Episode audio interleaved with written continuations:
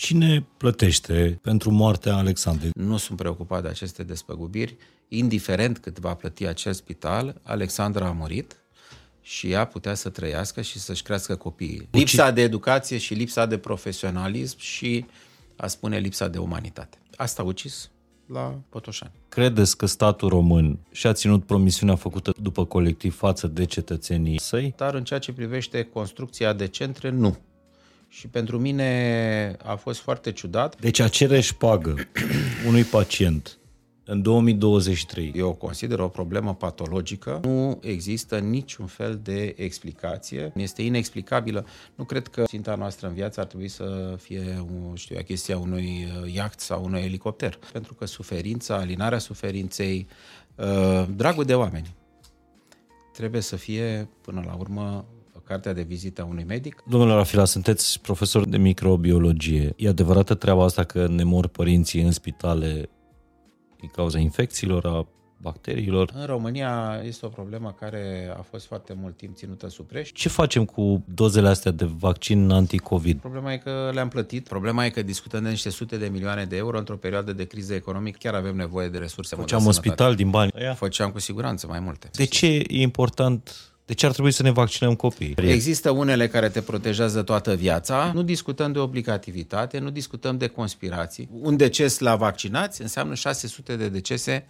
la cei nevaccinați. Cele mai controlate produse din lume din punct de vedere al siguranței sunt vaccinurile. Domnule Rafila, dacă ați avea o problemă grea de sănătate în familie și ar trebui să faceți o operație de care ține viața respective persoane dragi.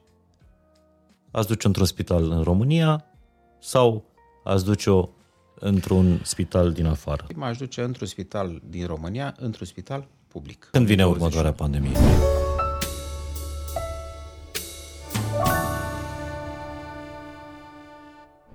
Salut, sunt Mihai Morar. Bine ai venit la Fain și Simplu.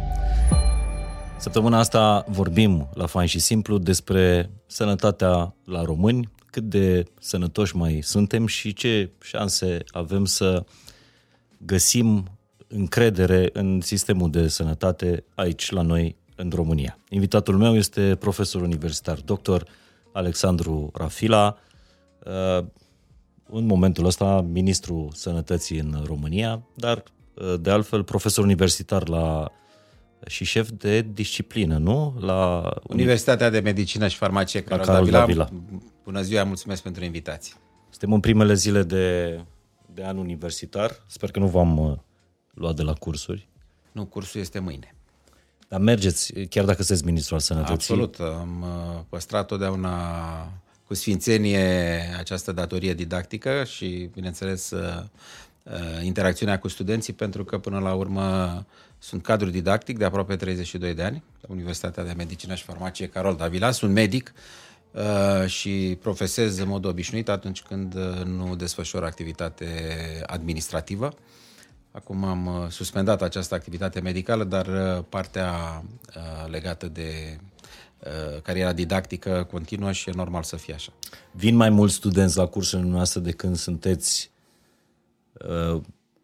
o persoană cu apariții publice constante și cu funcție debitate publică? Nu știu dacă este un motiv, poate să fie un motiv de curiozitate prima uh-huh. dată sau a doua oară, dar uh, studenții vin la curs dacă ceea ce află la curs este interesant, nu este plictisitor și într-adevăr le folosește. Încerc să acopăr toate aceste trei zone cât mai bine și mă rog, fără să fie o falsă modestie, în general uh, tinerii studenți, pentru că lucrez cu anul 2, uh, apreciază participarea la, acestor, la aceste cursuri.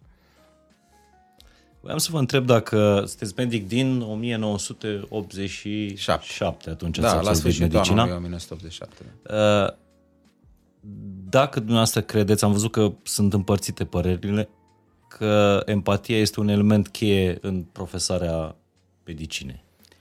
Absolut, este un element cheie și fără empatie, fără dragoste de oameni până la urmă, nu poți să practici medicina într-un mod uh, așa cum ar trebui să fie și cum uh, lumea așteaptă de la tine.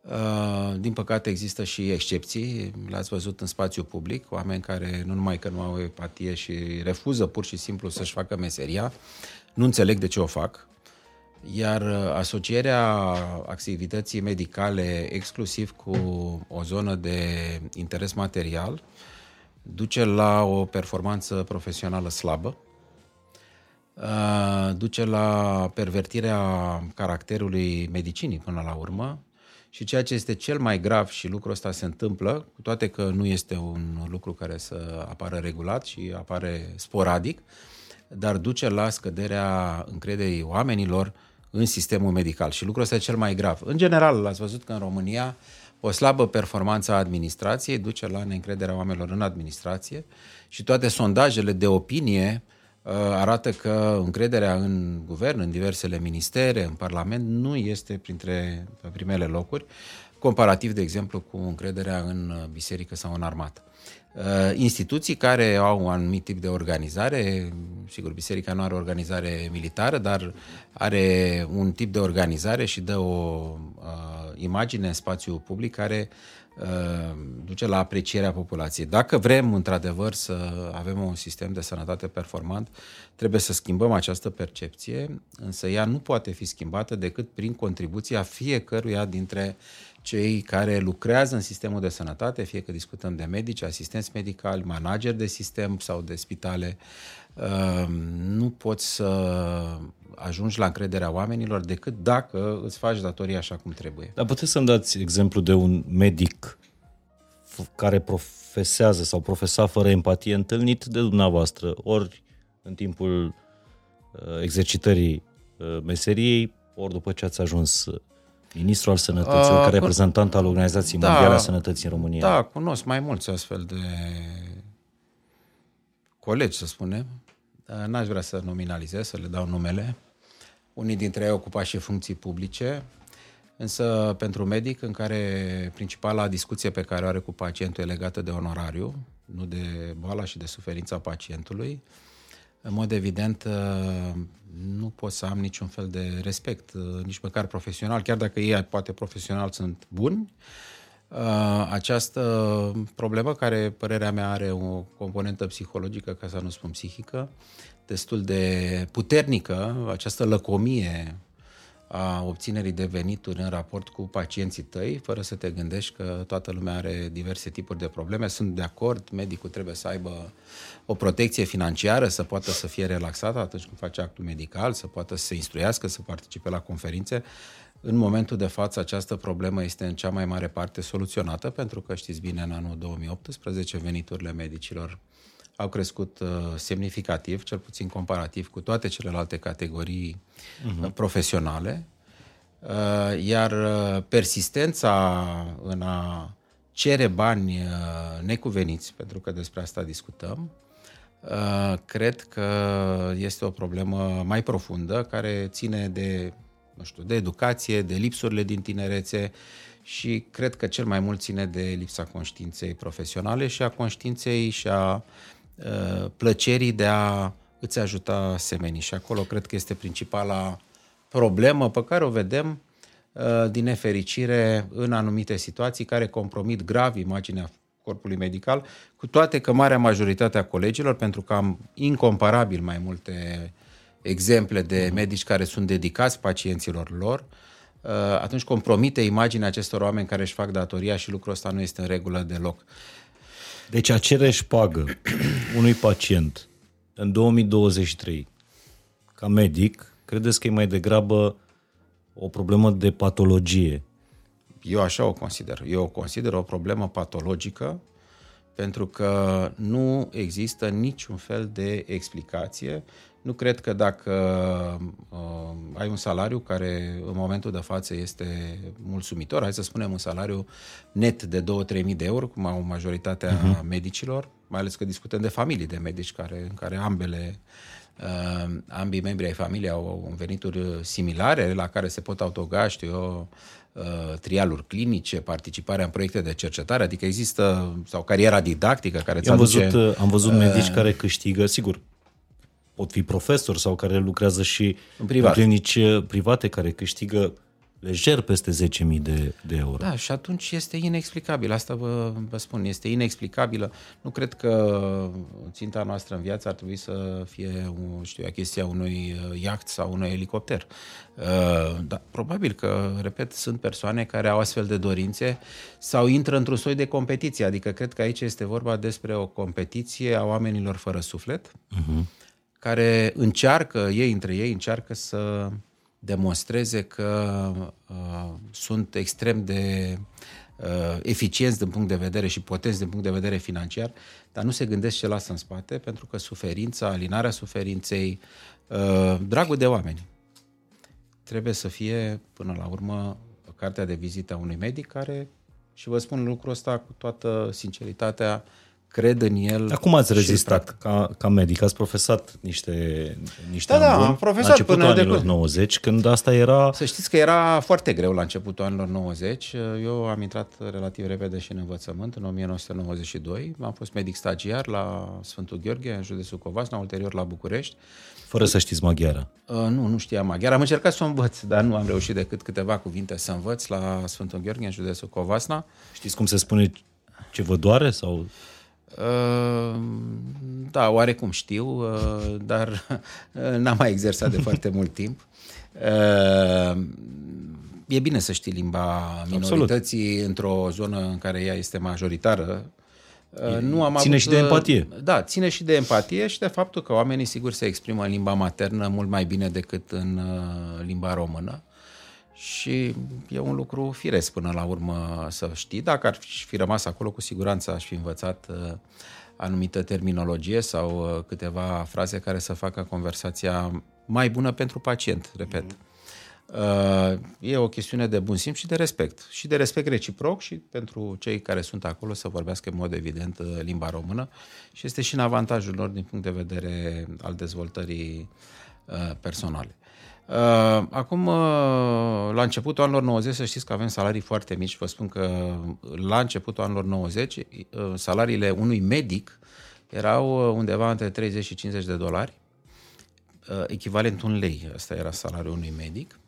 Uh, extrem de, extrem de puțin și era complicată viața la începutul anilor ca tânăr medic atunci? Sigur, tatăl dumneavoastră fiind uh, tot medic. A, tot medic. A, a fost medic, era pensionar deja la începutul anilor 90, uh, dar a fost greu, a fost foarte, foarte greu. Eu am intrat ulterior și la Universitatea de Medicină și Farmacie, am devenit și cadru didactic. Tot nou... prost plătit. Da, la fel de prost plătit. Ulterior Uh, exista ceea ce numeam noi integrare clinică, adică un medic care este cadru didactic poate să mai uh, profeseze jumătate de normă într-o instituție medicală și am făcut acest lucru la Institutul Cantacuzino timp de vreo șase ani până în anul 2001. Și întrebarea inițială, revin la ea, cum ați rezistat uh, acestor tentații care atunci erau o normă este dificil într-un fel, Bani dar implic. eu lucrând într-o zonă cu contact mai redus cu pacientul, sunt medic de medicină de laborator, microbiolog, și atunci contactul nostru cu pacientul era extrem de limitat și automat nu exista nici tentație. Am înțeles. Revenind de la patologie la, la empatie, mulți medici spun că nu e bine sau sunt curente care spun nu e bine să te implici foarte mult pentru că dacă ai simți fiecare durere a fiecărui pacient, ai ajunge la spitalul de nebun. Dumneavoastră aveți dreptate, dar una este să nu te implici foarte mult și altceva este să nu te implici deloc. Adică totdeauna noi uh, mergem, uh, nu aș vrea ca această, mă rog, supoziție că o implicare emoțională a medicului în suferința pacientului duce la epuizarea medicului. Sigur că trebuie să păstrezi o anumită um, distanță față de, știu eu, intimitatea pacientului. E normal să fie așa, dar uh-huh. modul de adresare, interesul pentru care îl ai pentru pacient, uh, uh, încurajarea pe care o adresezi sunt esențiale tocmai pentru procesul de vindecare al pacientului. Adică nu trebuie niciodată să fim într-o situație în care uh, considerăm că, domnule, nu trebuie să ne implicăm, că lucrul ăsta ne epuizează. Când îți alegi această meserie, trebuie să poți să faci acest lucru și cunosc nenumărate persoane care fac acest lucru zi de zi, cu mulți pacienți, trebuie să ai răbdare. Uh, câteodată poți să-ți împărtășești și o stare emoțională mai puțin favorabilă pacientului și să spui, îmi cer scuze, nu pot în momentul de față uh-huh. să uh, comunic așa cum ar trebui cu tine, dar data viitoare îți promit că o să încerc. Adică trebuie să dai omului o notă de umanitate care uh, nu poate fi evitată de către cineva care are în mod evident uh, datoria să aline suferința sau să vindece boli. Cred că e foarte clar lucrul ăsta. Da, și eu cred la fel și cred că în momentul în care ești medic, trebuie să te gândești că tratezi omul, nu, nu boala.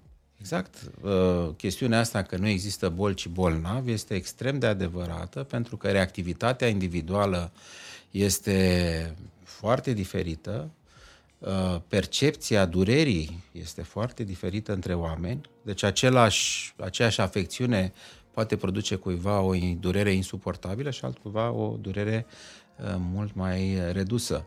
Ori nu trebuie să pleci de la premiza că pacientul nu spune adevărul, și că exagerează, pentru el o anumită durere poate să fie extrem de mare sau mai puțin importantă. Trebuie să înțelege acest mecanism și să-l trateze în consecință. Dacă încercăm să introducem uh, fiecare pacient într-un stereotip, într-un cadru similar, atunci nu o să putem să progresăm. Vedeți, aici este o discuție destul de mare și o să încerc să vă, vă spun câteva gânduri ale mele, le-am susținut și public. Vă rog. Uh, legat de dezvoltarea inteligenței artificiale în domeniul medical. Știți că asta aveam în, în minte, pentru nu. că știu că deja se dau diagnostice pe baza inteligen- inteligenței artificiale. Haideți să o luăm puțin uh, istoric. Uh, în România a existat o, o școală de semiologie medicală extrem de puternică. Ce înseamnă asta? Înseamnă semnele bolilor.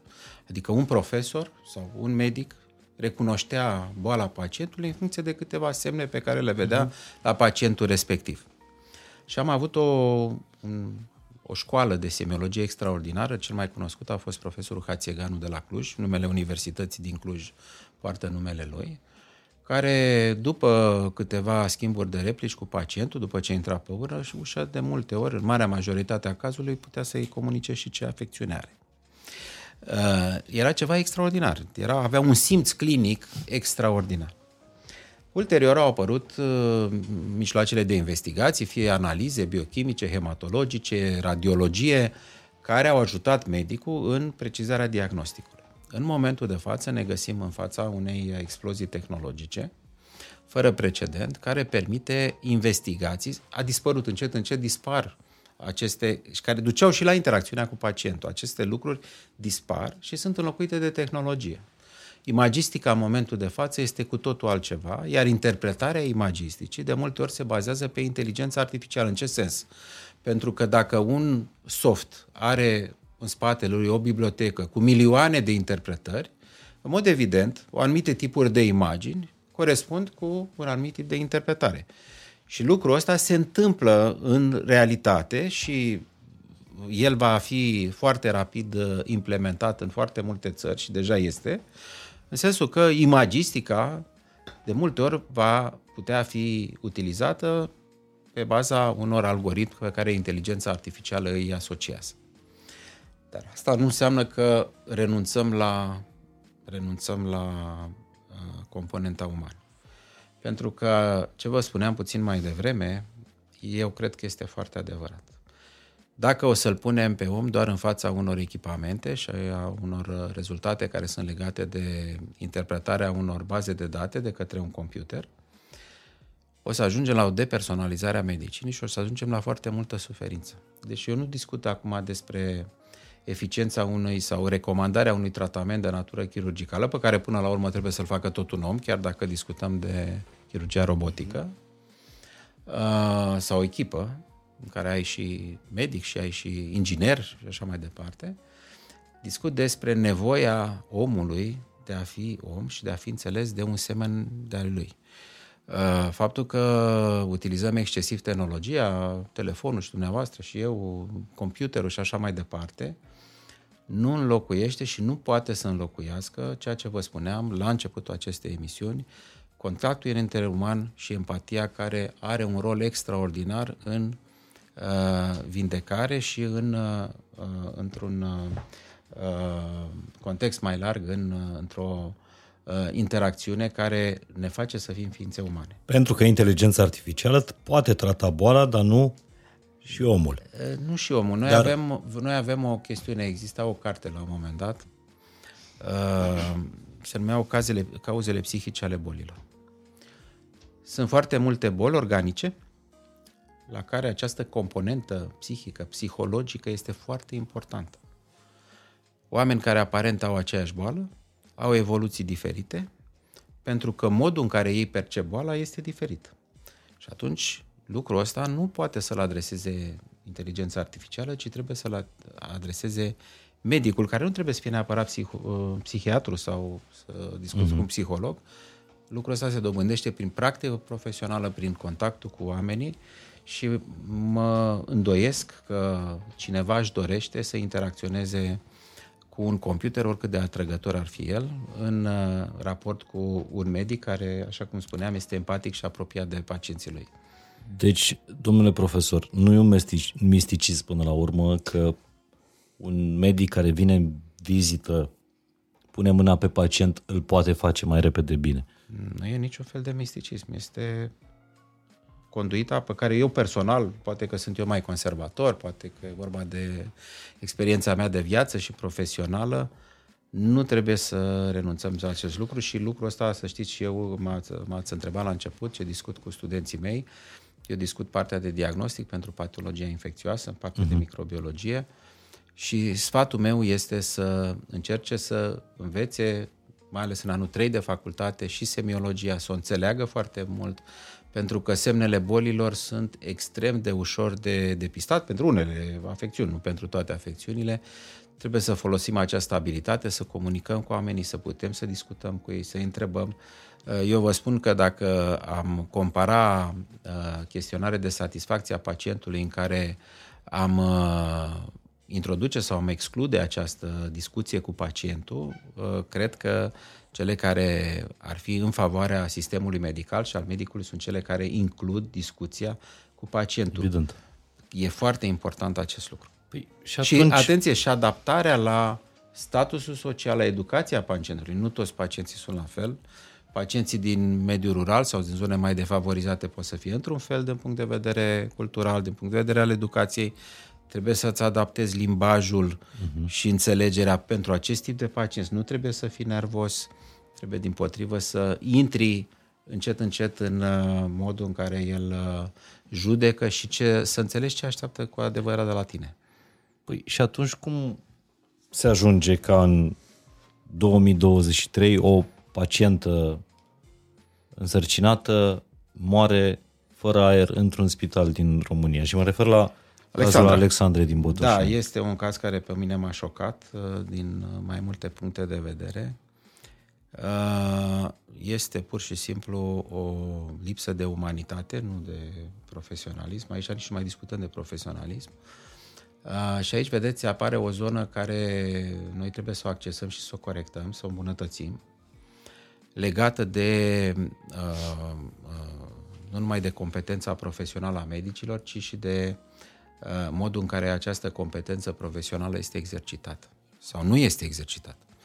Toată lumea discută acum, e foarte la modă să discutăm despre malpraxis. Astăzi am primit o petiție din partea unor colegi din Parlament care spuneau să sprijinim uh, inițiativele lor în uh, ceea ce privește malpraxisul, având mai puțin de trei inițiative diferite, provenind de la același partid. Uh, nu vreau să fac polemică și nu vreau să împărtășesc numele acestui partid. Mă întreb care este seriozitatea unui dimers în care membrii aceluiași partid fac trei inițiative distincte în ceea ce privește malpraxisul. Dar, uh, întorcându-ne la subiectul uh, discuției noastre, Uh, noi avem o organizație profesională, se numește Colegiul Medicilor din România, care are în fiecare județ uh, competențe uh, legate de uh, controlul exercitării uh, acestor obligații de natură mm. profesională, modul în care ți le exerciți, dacă Când nu îți faci datoria față de pacient. E, în modul, cred că nu există procedură și asta pe mine mă preocupă și am făcut o propunere concretă zilele trecute.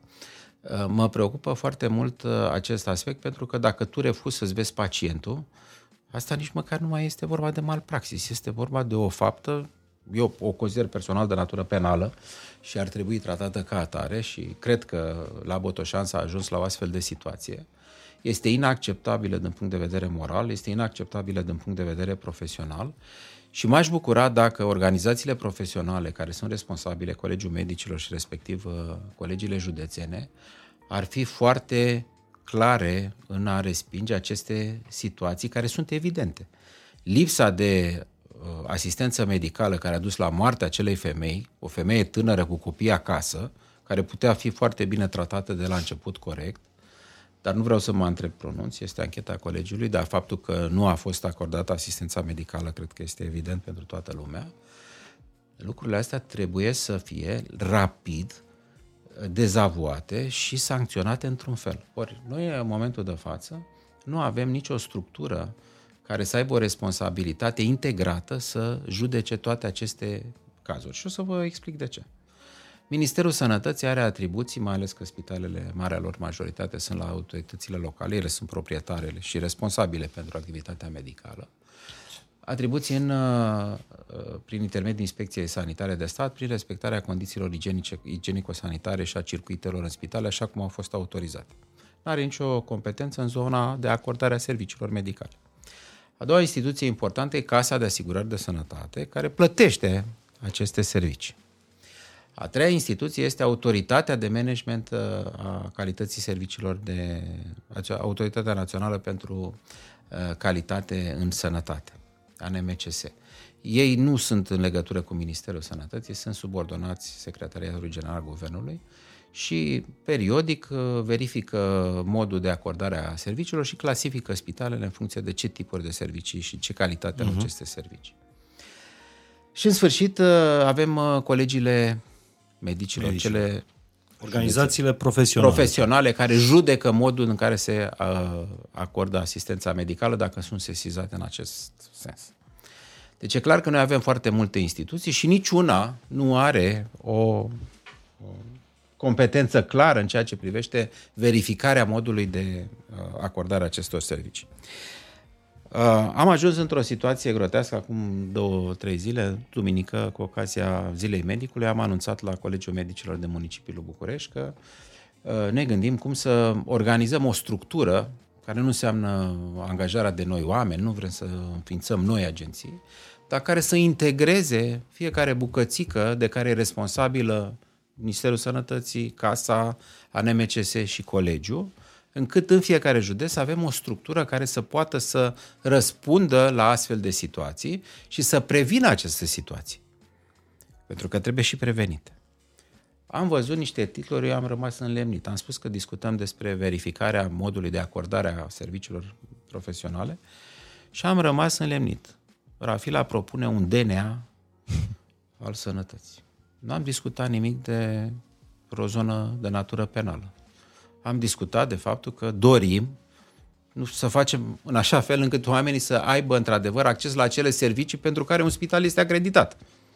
Despre atâtea este vorba. Și acele servicii să respecte calitatea la care ei s-au angajat și pentru care sunt plătiți de Casa de Asigurări de Sănătate. Și am văzut titlul ăsta a răspândit. Vă dați seama că există undeva un mecanism care încearcă să compromită un astfel de demers, care e un demers de bun simț. Nici măcar nu vreau eu să mi asum paternitatea. de e o chestie pe care România trebuie să o facă și nu putem să ignorăm așteptările oamenilor. Nu e vorba, stimați, nu știu, era să spun stimați tovarăși care scrieți astfel de articole, de niciun fel de DNA. Este vorba despre, pur și simplu, despre responsabilitatea pe care o avem în fața oamenilor, ca ei să primească servicii de sănătate așa cum așteptă și așa cum le plătim. Deci nu are o componentă penală, are o componentă care poate să ducă, să spunem, la sancțiuni de natură administrativă sau financiară pentru spitalul care nu acordă aceste servicii sau pentru persoana care refuză acordarea serviciilor, dar în niciun caz nu are vreo competență sau vreo uh, legătură cu zona de DNA. Deci chestiunea asta, vedeți, uh, sau utilizează instituții care luptă împotriva corupției, uh, acest nume și fac foarte bine că luptă împotriva corupției, uh, cu verificarea modului în care sunt acordate serviciile medicale. Ori asta este o manipulare grosolană care are efect și nu știu cine, apropo de conștiință și de Uh, valori, uh, nu știu cine și ce interes are, putem să facem o analiză, dar cred că nu e momentul acum, ce interes are ca să compromită un astfel de demers. Bun. Și cine plătește pentru moartea Alexandrei, deși o viață nu în are În momentul preț. de față există o acțiune în curs uh, a familiei împotriva spitalului. Sigur că justiția va hotărâ uh, eventualele uh, despăgubiri de natură materială. Opinia mea și, de fapt, uh, nu sunt preocupat de aceste despăgubiri. Indiferent cât va plăti acel spital, Alexandra a murit și ea putea să trăiască și să-și crească copiii. Uh, lucrul ăsta cred că este cel care contează și important este să găsim mecanismul ca acest lucru să nu se repete sau să fie cât mai rar posibil. Ma, până recent, deși și recent am auzit chiar după explozia de la Crevedia, din nou acest hashtag corupția ucide. La Botoșan nu au, ucis, nu au ucis corupția, nu cred că au ucis nici finanțarea. Nepăsarea, dar au ucis... lipsa de educație și lipsa de profesionalism și, a spune, lipsa de umanitate. Asta a ucis la Botoșani. Credeți că e mai puțin uh, empatie în spitalele din, uh, din România? Și vă întreb direct, cunosc cazul unui, uh, unui prieten chirurg într-un spital de stat care ani de zile a așteptat ziua aia în care medicii să câștige mai mult și când uh, s-au mărit salariile medicilor, 2018. a rezistat foarte puțin și a plecat în privat pentru că și a dat seama că după ce medicii au avut salariile uh, mărite, colegii lui nu au mai fost interesați de actul medical, să opereze. Nu, nu mai avea o miză. Uh, sunt mai multe explicații. Era cumva neurochirurg? Nu, era uh, chirurg. chirurg. Am da. înțeles. Uh, sunt mai multe discuții aici. O problemă a fost în pandemie. Foarte mare. Uh, pandemia știți că a limitat foarte mult accesul la servicii medicale pentru alte patologii. Adică era COVID, pacienții se temeau, medicii se temeau, personalul medical se temea și au fost multe luni în care oamenii nu s-au dus la medic sau s-au dus foarte târziu. Și lucrul ăsta a crescut foarte mult mortalitatea generală în România, deci indirect de la COVID, dar până la urmă... Sau n-au putut să, să meargă în spital. Sau n-au putut să meargă în spital. Așa cum spuneam. cazurile de cancer au explodat uh, la un an după, după pandemie, pandemie, pentru că, exact, n-au fost depistate la timp. S-au dus exact. prea târziu și n-au avut acces la investigație și implicit la tratament. Uh, există, au fost spitale sau secții din spitale care au lucrat foarte puțin în această perioadă, pentru că n-au avut... Uh, n-au Material. Avut, n-au avut cazuri. Uh, lipsa de activitate nu este stimulativ. Uh, eu vă spun la noi la Balș, că la Balș uh, am avut foarte multă activitate în pandemie și era normal să fie așa. Și oamenii s-au învățat să muncească foarte, foarte mult. Stăteam și în laborator, lucram foarte, foarte mult, erau probe care veneau din tot orașul, știți bine, era testarea Uh, pentru uh, infecție și așa mai departe. Și n-am avut acest, această problemă. În alte spitale însă unde adresabilitatea a fost mult mai mică, a scăzut foarte mult interesul pentru uh, lucru efectiv și a rămas așa. Și atunci uh, suntem uh, câteodată sau sunt anumite structuri medicale, nu, nu vreau să generalizez, e cel mai urât lucru pe care îl poți face față de un confrate sau față de o instituție medicală, dar sunt astfel de situații în care relaxarea a continuat Și in, lipsa de interes pentru activitatea medicală există. Este o realitate. Uh, eu cred că un mecanism cum este cel pe care l-am propus și pe care mă gândesc cum să-l facem operațional cât mai repede, poate să funcționeze la începutul anului viitor, uh, poate să dea un răspuns la aceste lucruri și ceea ce mai trebuie să dea un răspuns la aceste lucruri este și salarizarea diferită în funcție de performanță. Din punctul ăsta de vedere, există aparent un interes al Colegiului Medicilor, cel puțin la nivelul Colegiului Medicilor din municipiul București, vă spun cu siguranță că există acest interes. Și avem uh, discuții în care retribuirea medicilor să se facă în funcție de activitatea prestată. În ce sens? În sensul că sunt chirurgi, de exemplu, care într-un an de zile fac, să spunem, 500 de operații exact. și alții care într-un an de zile fac 20 de operații. Nu și este... alții care fac într-un an de zile două operații. Două operații. Deci e clar că nu pot să plătesc la fel aceste categorii care sunt foarte diferite din punct de vedere al efortului profesional pe care îl depun. Eu cred că o soluție este ca să existe un salariu, să spunem, uh, de bază și uh, restul uh, să poți să-l obții în funcție de performanța profesională. Sunt multe lucruri de fixat aici, nu este unul singur. Trebuie niște indicatori, niște de performanță și mai trebuie ceva. Trebuie să fie și lăsat medicul, pentru că există și această uh, problemă în care un medic, știu eu, poate vrea să facă o activitate mai intensă și nu este lăsat de superiorul lui. Trebuie și acolo să găsim o soluție încât să existe obiectivitate în uh, alocarea cazurilor, uh, în uh, modul în care uh, lucrează un medic într-un uh, spital.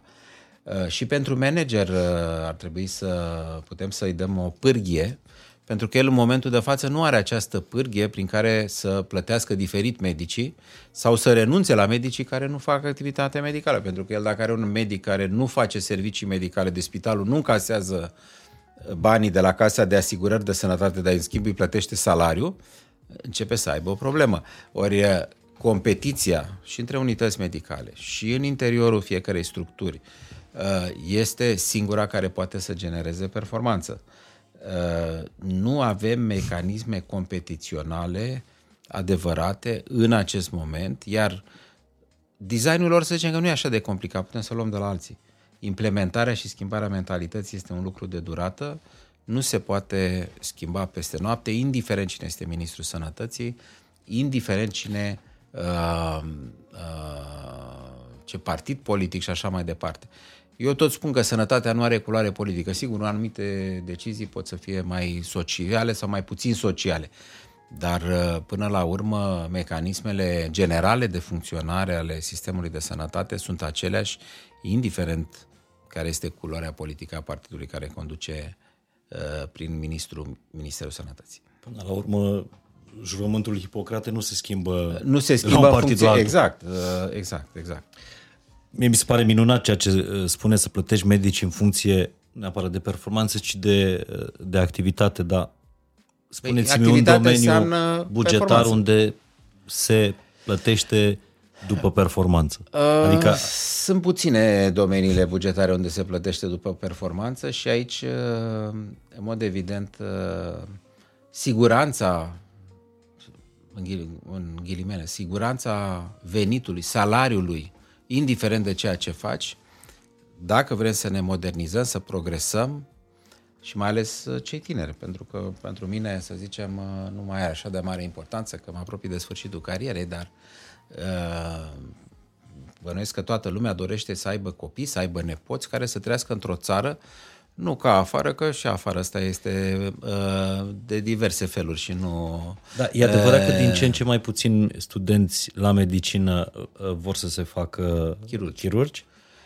Uh, specialitățile care presupun uh, o activitate intensă, inclusiv uh, fizică, nu numai mentală, știu, marea chirurgie, ortopedie, astea sunt specialități uh-huh. consumtive și din punct de vedere fizic. Câți ani înveți ca să fii chirurg? Cinci ani, să zicem, dar nu e vorba cinci ani. ani peste... Da, după universitate, dar nu asta e problema durată, a duratei rezidențiatului, că există și alte specialități, știu, dermatologia faci tot cinci ani, dar e foarte căutată. Uh, și la dermatologie o să vă dau un exemplu ca să înțelegeți ce se întâmplă, care este evoluția. Asta ține de modul în care noi uh, reușim să ne educăm tânăra generație. să discutăm despre problemele reale din medicină și de faptul că ar trebui să avem o dezbatere publică permanentă asupra acestor probleme. Eu cunosc foarte mulți tineri dedicați care vor să facă specialități grele. Sigur, ei sunt mult mai puțini decât cei care nu vor să facă Dar aceste riscă România speciale. să rămână fără medici În anumite... în anumite specializări peste 10-15 ani? Uh, este posibil să se întâmple așa. Adică am putea importa? Uh, vedeți, da, eu cred că o să fim nevoiți să importăm. Uh, nu vreau, nu doresc acest lucru. Am fost acuzat că pun la un plan uh, la cale prin care să importăm medici în condițiile în care noi refuzăm tinerilor medici să uh, promoveze concursuri la care au luat nota 4.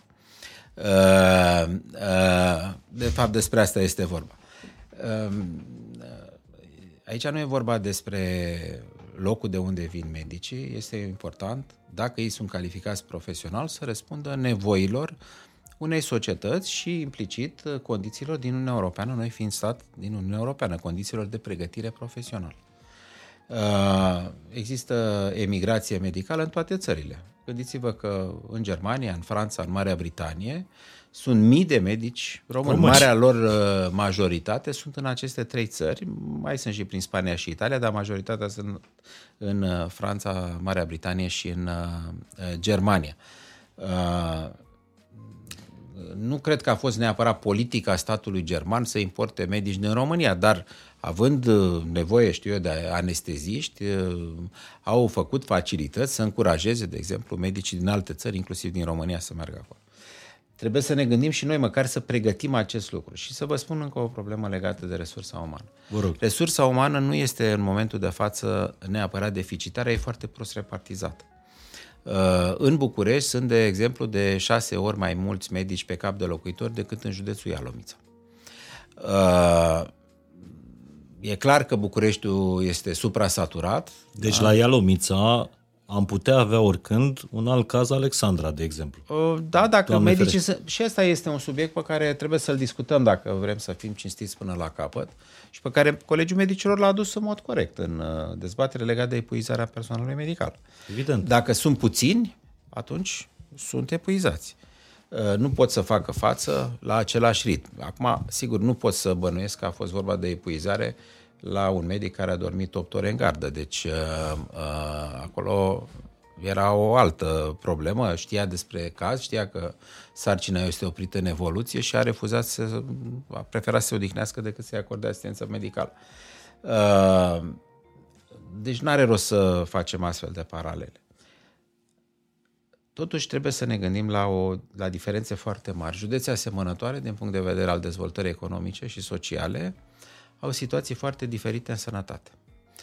De exemplu, județul Bistrița este exemplu de bună practică pe care nu mă căldau, dar am și fost acolo de mai multe ori și am încercat să organizăm și un schimb de experiență cu colegi din alte județe, încât să vadă cum fac cei din Bistrița, încât ei au personal medical, inclusiv care se întoarce din Franța să lucreze în Bistrița, români de origine, față de alte județe cu o dezvoltare, n-ar vrea neapărat să le nominalizăm acum, uh, în care nu merge lumea. Județe tot din Ardeal, de exemplu. Uh, ca să păstrăm aceeași uh, repartiție geografică. Primesc petiții peste petiții de la tot felul de persoane care se gravitează prin zona politică dintr-un județ de nord-vestul țării, în care spune că trebuie, eu trebuie să iau măsuri pentru ca acolo să meargă diabetologi sau dermatologi sau... Ministerul Sănătății face reglementare, nu angajează medici, uh, iar lipsa de atractivitate a unui spital județean dintr-un județ din nord-vestul țării, părerea mea uh, este că apare din cauza autorității locale care are în subordine acel spital. De ce în Bistrița am medici suficienți, și în celălalt județ, care este nu chiar învecinat, dar apropiat, nu, nu vin medici. Este clar că e o problemă legată de dezinteres, de modul de abordare al problemei. Acum, uh, discuția asta legată de resursele umane în sănătate are o componentă care ține foarte mult de modul în care abordează autoritatea locală uh, acest subiect, pentru că autoritatea locală are obligația de a respecta sau de a proteja sănătatea comunității de care răspunde. Marea majoritate a personalului medical, dacă ne referim la asistenți medical, dar și la medici, e formată din femei. Femeile nu sunt uh, numai medici, sunt și mame. Sunt și, au responsabilități familiale foarte serioase. Trebuie să-și crească copiii, trebuie să-și îngrijească familia. Uh, nu pot fi 24 de ore din 24, poate în spital și trebuie să găsești o soluție să le ușurezi viața. Eu vă întreb o femeie medic care are doi copii, de ce are nevoie? Are nevoie să știe că copiii ei sunt în siguranță, că pot merge la o grădiniță, că există un sistem de transport pentru acești copii, deci că se pot educa, că are cineva grijă de ei, să-i protejeze, ca o locuință, ca au niște nevoi sociale care trebuie adresate de autoritatea locală. Eu am fost foarte surprins în județul Maramureș, un alt județ în, de data asta din zona de nord-vest, dar nu județul la care făceam puțin mai devreme referire, unde la Vișeu, un orășel uh, minier, uh, are un spital foarte frumos. Acolo am întâlnit o fostă studentă de-a mea, care era medic pediatru, uh-huh. foarte dedicată, care îngrija niște copii foarte frumoși într-un spațiu perfect, cu investigații perfecte. Și care avea locuință, care se gândea să-și facă viața acolo, nu era căsătorită încă, dar se gândea să rămână acolo la Vișeu. Totuși a atras-o ceva acolo la Vișeu. E clar că modul în care a fost primită de autoritatea locală, a înțeles că poate să-și desfășoare o viață profesională de bună calitate, dar și o viață personală de bună calitate, a dus la această atractivitate. Așa cum, vă dau un alt exemplu din, din Apuseni, în orașul Câmpeni, de pe Valea Rieșului. La un moment dat, primăria amenajase într-un fost hotel niște apartamente carsoniere pentru, pentru medici. Nu venea nimeni acolo. Da, știți care e problema? Uh, vă dau un exemplu tot de bună practică românească, spune replicat în Germania. Universitatea de Medicină și Farmacie din Târgu Mureș are o facultate de medicină foarte apreciată la Hamburg. Uh, eu am fost acolo, am vizitat am rămas impresionat de nivelul de pregătire a studenților de acolo, ce cadre didactice, majoritatea din Târgu uh-huh. Mureș, care merg acolo câte o lună, două, trei, se întorc. Era bătaie pe studenții acestei universități și 14 spitale de acolo din regiune își ofereau, își arătau oferta pentru ca acești studenți să-și facă stagiile clinice în spitalele lor. Pentru că mecanismul este invers și am încurajat public lucrul ăsta și încerc să înțeleagă și autoritățile locale. El trebuie să vină la universitate, să invite în uh, tururi de studiu studenții, medicii rezidenți, să vadă care sunt condițiile de lucru, să vadă care, sunt, care este oferta legată de locuințe, de viața lor, încă din facultate. Oamenii ăștia trebuie fidelizați, trebuie să aibă interes pentru locul respectiv. Dacă cineva așteaptă să vină pur și simplu, chiar dacă le oferă diverse lucruri, cineva în uh, orașul X, fără să facă lucrul ăsta proactiv, nu va avea succes. Asta se întâmplă peste tot, în Franța, în Germania, peste tot. Deci e clar că și universitățile sunt deschise. Noi avem un foarte bun parteneriat. După foarte mulți ani, Ministerul este partenerul uh, onest al universităților de medicină și farmacie din uh, Ministerul Sănătății uh-huh. din România, care nu sunt în jurisdicția noastră, dar avem o, un protocol cu principalele universități și cu facultățile din uh, universitățile care sunt multidisciplinare. Uh, noi facilităm acest proces, dar trebuie să existe interes. Pur, săptămâna viitoare o să mă întâlnesc cu reprezentanții ai autorităților locale, comune, orașe, există, știți, mai multe organizații de genul ăsta, și să pledez în favoarea responsabilității pentru care o au pentru comunitate, pentru sănătatea comunității și trebuie să facem cât mai multe schimburi de informații între facultăți, universități care pregătesc studenții, care pregătesc medicii și aceste localități care trebuie să vină încă din primii ani de formare cu o ofertă care să-i facă pe ei să accepte să lucreze în comunitatea respectivă și au nevoie de un singur lucru până la urmă, în afară de toate chestiunile astea care țin de, știu eu, de salarizare, casă și asta, au nevoie în primul rând de respect și de, uh, de, de uh, apreciere până la urmă pentru profesia medicală. Ai nevoie de mine, respectă-mă și atunci eu o să-mi fac datoria așa cum trebuie. Cred că este o chestiune care trebuie să fie în oglindă, pentru că la început emisiunea am discutat de empatie, de respectul uh-huh. pe care medicii trebuie să-l acorde personalului, uh, pacienților și uh, să știți că și uh, direcția inversă este absolut necesară pentru ca să poți să lucrezi undeva. Dacă medicii sunt desconsiderați, uh, înjurați, bătuți, se întâmplă lucrul ăsta de foarte multe ori. În unități de primiri urgențe, uh, societatea trebuie să-i respecte dacă îi dorește să aibă. Deci trebuie de ambele părți, trebuie să existe... Restabilită uh, relația, conexiunea, exact, încredere. Exact. Bun. Acum, dincolo, domnule Rafila, dincolo de funcția de ministru sau de calitatea noastră de profesor universitar, dacă ați avea o problemă grea de sănătate în familie și ar trebui să faceți o operație de care ține viața respective persoane dragi, ați duce într-un spital în România sau ați duce-o într-un spital din afară? Dacă posibilitățile terapeutice și marea majoritate, mai ales acum, marea majoritate a cazurilor există astfel de posibilități terapeutice pentru aproape toate tipurile de intervenții, m-aș duce într-un spital din România, într-un spital public.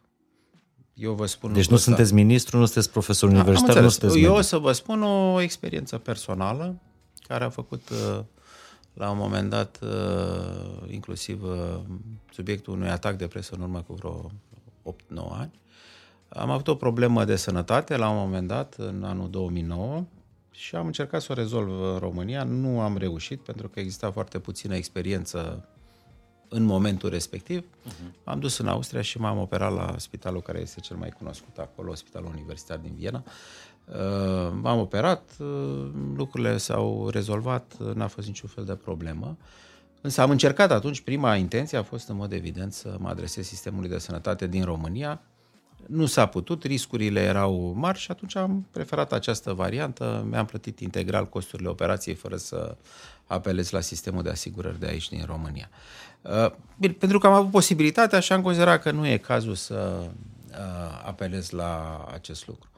Uh, în momentul de față, performanța în sistemul de sănătate român, cel puțin în centrele universitare, este similară cu performanța din uh, marea majoritate a, Euro, state, a statelor membre din uh, Uniunea Europeană, dar sunt sigur și la noi situații care sunt mai complicate și unde există o experiență limitată, vedeți, sau o capacitate limitată, apropo de pacienții cu arsuri, Uh, și atunci sigur că uh, îi uh, duci într-o zonă care să le ofere cele mai mari șanse de vindecare.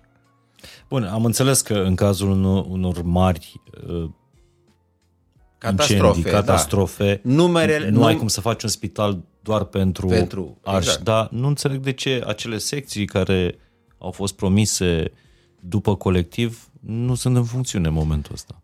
Sunt câteva secții care sunt în funcțiune. Acum facem o evaluare la milimetru, dacă vreți, a resurselor existente, pentru că există diverse discuții în, spatu, în spațiu public. Uh, noi avem, uh, avem uh, câteva zeci de paturi de terapie intensivă pentru mari și arși și avem și personal calificat pentru că... Și de ce nu i-am între... păstrat în România pe cei pe, de la nu i-am Crevedia? Păstrat, pentru că s-a ajuns la limita de ocupare a acestor paturi. Gândiți-vă că în aceste paturi de mari arși mai existau pacienți care uh-huh. sunt în mod obișnuit în uh, tratați în România, sunt accidente individuale sau care afectează două sau trei persoane.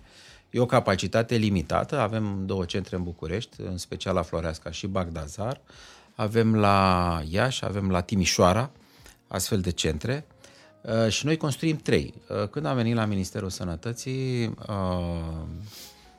într-un mod pe care nu, nu-l înțeleg, un proiect care a început prin 2015, cred, 2014 cu bani de la Banca Mondială pentru construcția trei centre de arși fusese blocat. Adică l-am găsit uh, în anul 2021 uh, uh, când am venit eu la Ministeriu, am venit în luna, la sfârșitul lunii noiembrie anului 2021. L-am găsit blocat și cu extrem de puține șanse de continuare pentru că se încheiase proiectul. 2021 era anul de închidere a proiectului, nu se făcuse absolut uh-huh. nimic. Nimic. Pentru trei centre de arș, Timișoara, București și uh, la Grigore Alexandrescu și Târgu Mureș. Și acum o întrebare care Da. iarăși nu are legătură cu vreun partid, cu politica. Credeți că statul român și-a ținut promisiunea făcută după, după colectiv față de cetățenii uh, săi? Într-o anumită măsură, da, dar în ceea ce privește construcția de centre, nu. Și pentru mine a fost foarte ciudat, pentru că principalii promotori ai uh, uh, schimbării, uh, atunci, în, după schimbarea de guvern de 2015, au fost cei care au îngropat centrele astea. Și atunci noi am venit și le-am dezgropat. Am zis că nu facem politică. Păi nu, eu n-am am spus vreun nume sau vreun partid, nu. Eu doar v-am spus uh, principalii promotori. Știți, totuși, uh, minciuna, demagogia și rea credința trebuie să aibă la un moment dat să li se spună stop. Uh, oamenii ăștia care nu au niciun fel de Dumnezeu, nici uh, din punct de vedere religios, nici din punct de vedere moral, uh, încearcă să blocheze orice facem bun. Și facem foarte multe lucruri bune, domnul Tumorar aceste trei proiecte au repornit. La Timișoara se lucrează deja la fundație. Deci când o să avem centrele la sfârșit pentru Maraș? le vom avea uh, uh, în decurs de 2 ani din acest moment. Uh, ele sunt trei, completează numărul de paturi deja existente, o să facem și modernizări la cele care există în momentul de față, dacă este cazul, încât să avem totdeauna pentru mari arși în jur de 50 de paturi disponibile la nivelul întregii țări. Știți că a trecut aproape o oră, cred, de când, de cât înregistrăm și n-am ajuns la problemele uh, importante, dar vă Eu cred mulțumesc. că am discutat cele mai importante probleme. Păi apropo de probleme importante, uh, ceea ce am înțeles opinia publică e faptul, cetățeanul, că nu se fac spitale Se de fac 740 de milioane de euro fac, din uh, PNR, bani uh, pe care România i-a pierdut. Nu i-a pierdut încă o dată. Au fost redusă suma alocată României, deci nu sunt pierduți, ci a fost redusă de către finanțator. Finanțatorul ar fi plătit suma integrală pentru toate proiectele din PNRR. Suma integrală a fost de 28 de miliarde de euro, 14 credite uh, cu dobândă, uh-huh. cu o dobândă mică și 14 bani nerambursabili. S-a luat decizia reducerii cotei care revine României cu 2,1 miliarde de euro, pentru că acea estimare inițială de 28 a fost făcută pe baza supoziției că în 2020 PIB-ul României nu va crește mai mult de 5%. PIB-ul României raportat de domnul prim-ministru Câțu pentru 2020 a fost 5,1%. Și lucrul ăsta a dus la reducerea fondurilor alocate României cu 2,1 miliarde Pentru 0,1%? pentru 0,1%. Eu nu, eu nu sunt economist, dânsul este economist și se pricepe la... Nu vreau să fac comentarii. Și atunci s-au tăiat 2 miliarde. Deci nu au fost pierduți. S-au tăiat de către finanțator. Noi am fost Dar obligați... puteau să nu se taie de la sănătate. Numai o secundă. El trebuiau tăiate din partea de fonduri nerambursabile. Și s-au tăiat de la mai multe ministere. De la sănătate s-au tăiat 700 de milioane de euro. O treime s-au tăiat de la sănătate. Sănătatea având unul dintre cele mai mari bugete din fonduri... La, la, la sănătate nu au fost fonduri rambursabile, numai nerambursabile. Din cele 2,8 miliarde s-au tăiat 700 de milioane. Și a trebuit să găsim o soluție. Soluția există. Deci niciun spital, încă o dată, niciun spital care a fost inclus în PNRR ca și finanțare, nu va rămâne neconstruit și Doar că se va nefinanțat. face din banii noștri. Sau... Nu chiar din banii noștri, din bani împrumutați cu o dobândă preferențială de Banca Europeană de Investiții. Uh-huh. Oricum banii ăștia se luau de la Banca Europeană de Investiții. Oricum este o... și există și bani ce anumim noi POS, Program Operațional pentru Sănătate, care sunt bani tot așa rambursabili și nerambursabili, iar termenul de execuție a acestor spitale va fi prelungit până spre 2030. Și acum întrebarea roșie, cum Vă rog. e obișnuită o colegă de breaslă. Când o să avem spitale în România, în afară de spitalele construite din donațiile contribuțiile noastre se private. Se construiesc, domnul Morar, se construiesc spitale în România în momentul de față, se construiesc toate cele trei spitale regionale, tot așa Asta le-am înseamnă... doblocat și pe astea. Deci uh, înseamnă Iași, Cluj și Craiova, da? Sunt spitale mari, uh, de 700 de milioane de euro, cu TVA. Uh, sunt spitale care au trecut, noi le-am găsit fără nimic, am terminat proiectele tehnice, proiectele tehnice au durat un an de zile, deci am făcut licitația, s-a făcut proiectul. Deci proiectul nu însemnând un desen pe hârtie. E o chestiune uh-huh. foarte complexă. Uh, și s-a trecut la execuție. Unde? Primul se face la Iași și acum se face organizarea de șantier efectivă la Iași. În câți ani credeți că va fi uh, Ele trebuie terminate până la sfârșitul anului, până 2027 trebuie luat terminate aceste spitale. Uh, și cred că se pot termina. Deci în 2028 ar urma să primească pacienți? Da. Da. Doamne ajută. Uh, sunt cele trei. Uh, aici avem o discuție cu universitățile pentru că trebuie să pregătim și personalul care să lucreze în aceste spitale. Uh, discutam cu cei de la grupul San Donato, un grup foarte mare din Italia care ne-a ajutat foarte mult și care a operat gratuit 2500 de copii din România pe cort. Avem o echipă uh-huh. care lucrează aici la Marie Curie. Probabil că ați auzit de acest, de acest proiect uh, extraordinar și le mulțumesc medicilor italieni care fac acest lucru. Uh, și mai mult, pregătesc medici români ca să devenim autonomi. Uh, ei spuneau că au construit uh, vreo 10 spitale într-o țară din sudul Africii, nu vreau să o nominalizez, uh, Uh, și toate spitalele astea sunt uh, goale, pentru că n-au cu cine să lucreze în ele. Ori nu facem doar investiții. Asta era următoarea întrebare. Facem investiții ca să, în care să lucreze. Sigur, e vorba de personalul actualelor spitale județene, o parte din ele poate să lucreze în aceste spitale, dar să înțeleg, nu înțelegem că trebuie training. Aceste spitale sunt niște uzine ultramoderne care au echipamente, au circuite, se desfășoară altfel la activitatea medicală. Ele trebuie să facă și servicii medicale foarte multe, știți? Din ce motiv? Pentru că altfel nu se pot finanța. E o mașină scumpă un spital de genul ăsta, în care trebuie să ai foarte mult personal bine calificat, care să facă multe servicii medicale care să permită funcționarea spitalului. Multă lume, și asta se întâmplă în zona politică de foarte multe ori, se bate pentru spital. Ok, dar după ce facem spitalul, cine lucrează acolo, ce servicii oferim. Uh, lucrul ăsta nu apare ca și întrebare în agenda multor persoane.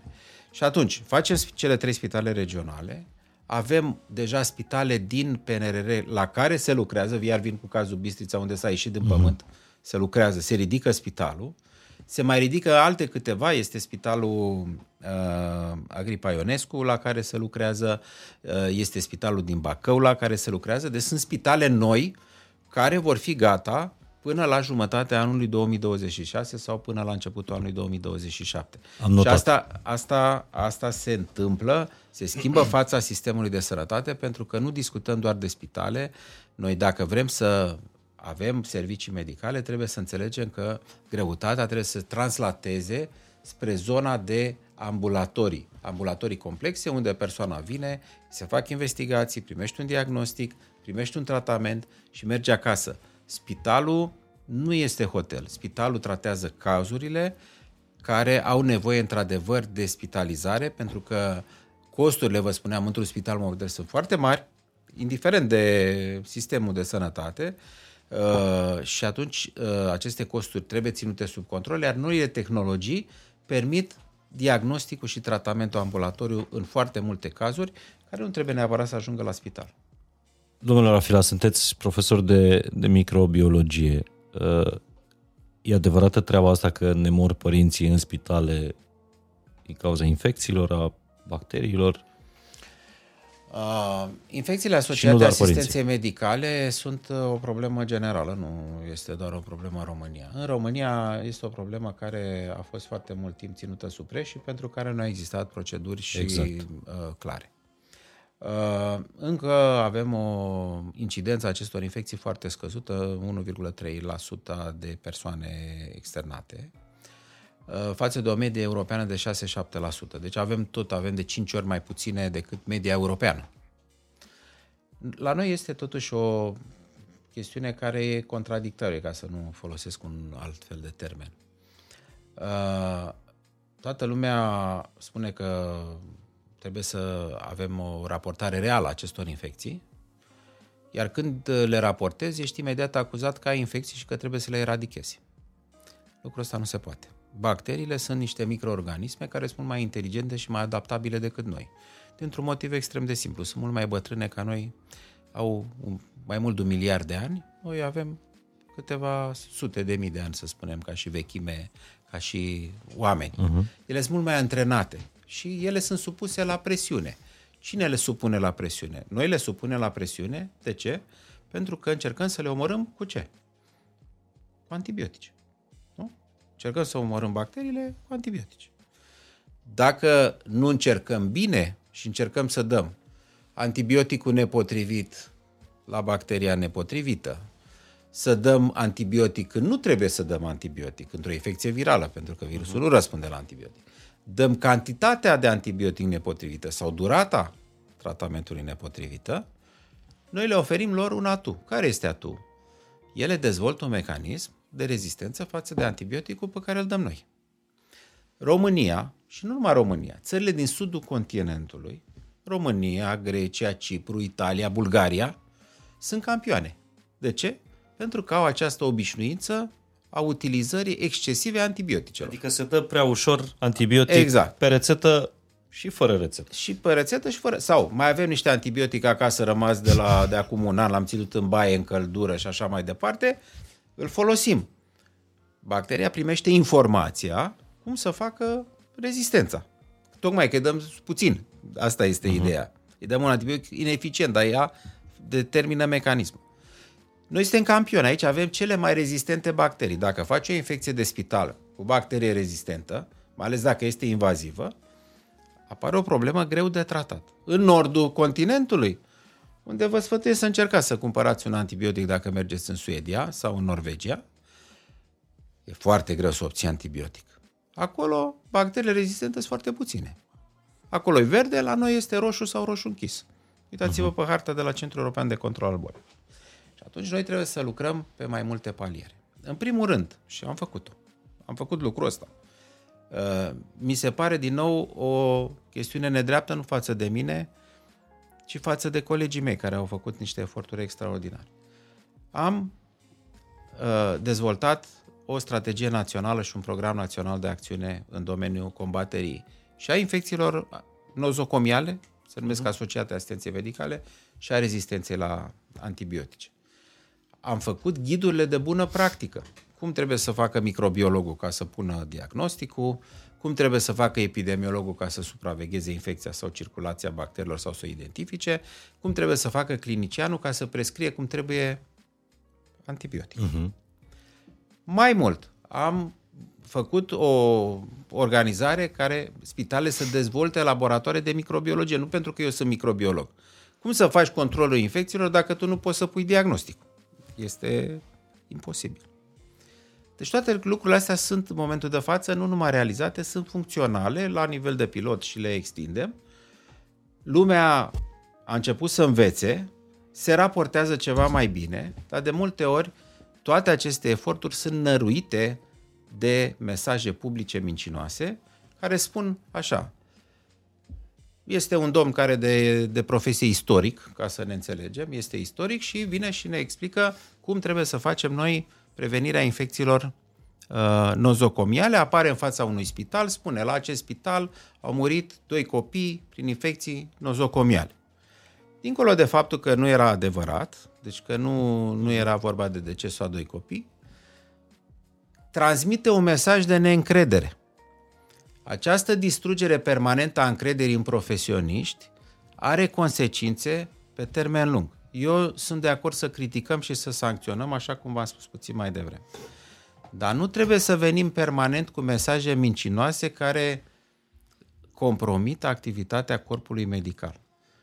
Nu poți în același timp să descoperi și să raportezi infecția și să iei măsuri ca să n-ai infecție. Știți că, care e problema? Eu nu vreau să eradichez infecțiile, că nu, nu le face nimeni. am spus 7% sunt în Europa, 1,3% în România.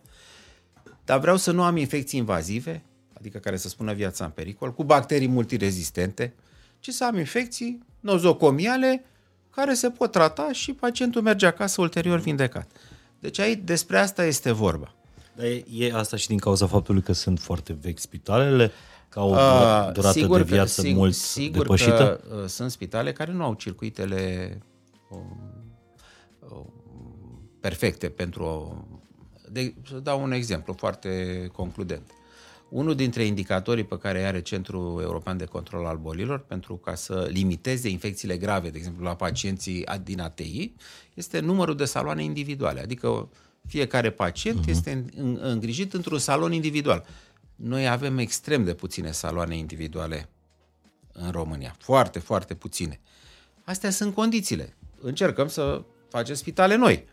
Cele noi vor avea. Le facem. Sigur le facem. Am acest, uh, această încredere că le facem. Să știți că unul dintre motivele pentru care eu și echipa mea suntem încă la Ministerul Sănătății și perseverăm este legat de aceste proiecte pe care ne dorim să le punem pe un drum fără întoarcere. Doamne ajută! Uh, și atunci, eu nu pot să trec. A venit uh, acum câțiva ani, era o doamnă care trecuse pe la Ministerul Justiției și a spus că să închidem 80% din spitale. Ok. Le închidem. De acord. Și ce punem în loc? Oamenii au nevoie de servicii medicale. Deci nu putem să trecem dintr-o extremă în alta, trebuie să avem un plan.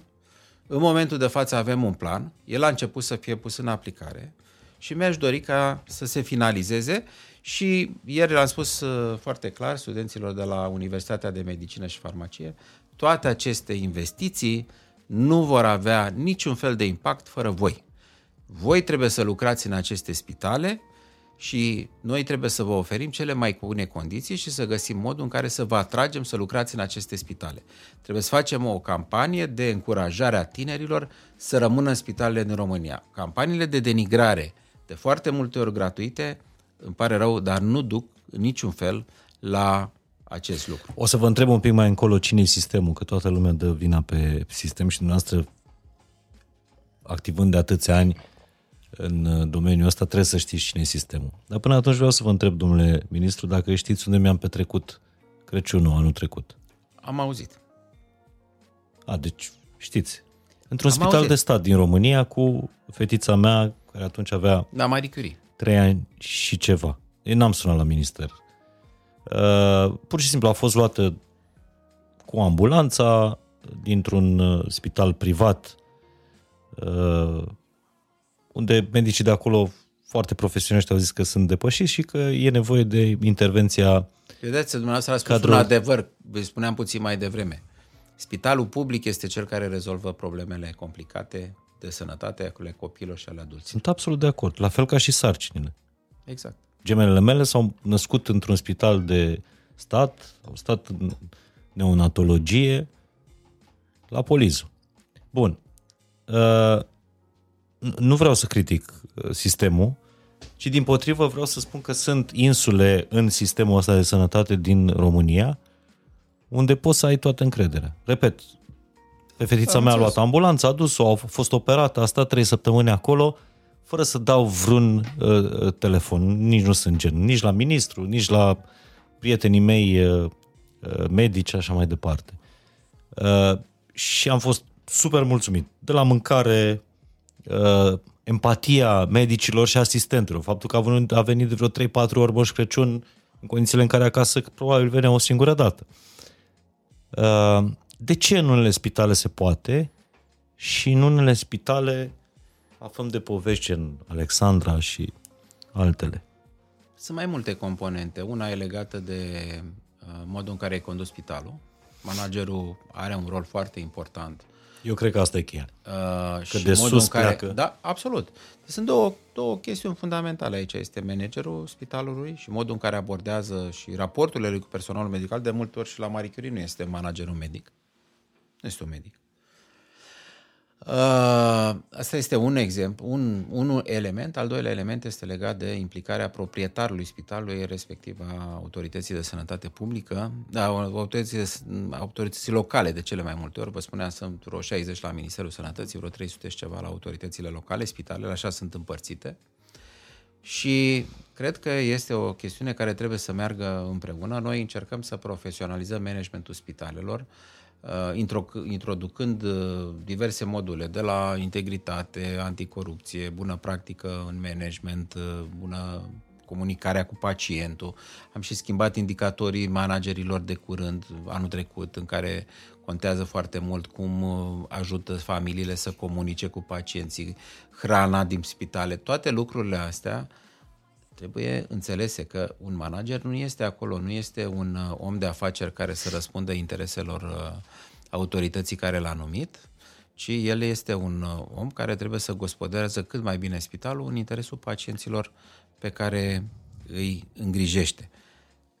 Faptul că dumneavoastră ați avut o experiență bună și mă bucur că a fost așa la Spitalul Marie Dar nu numai eu, toți cei care erau acolo. Toți cei care erau, nu, bine, dumneavoastră, că acum discutăm noi. Uh, uh, știu foarte multe astfel de cazuri. Eu v-am dat și exemplu chirurgiei cardiovasculare. Tocmai m-am întâlnit cu unul dintre doctorii italieni care a făcut facultatea în România și care operează copii uh-huh. pe cord acolo încă de la în primele ore de viață, uh, oamenii ăștia au o dedicație extraordinară, eu sunt impresionat și nu știu cum să facem să... Uh, e greu să faci schimb de experiență, dar modelele astea noi le promovăm în spațiu public.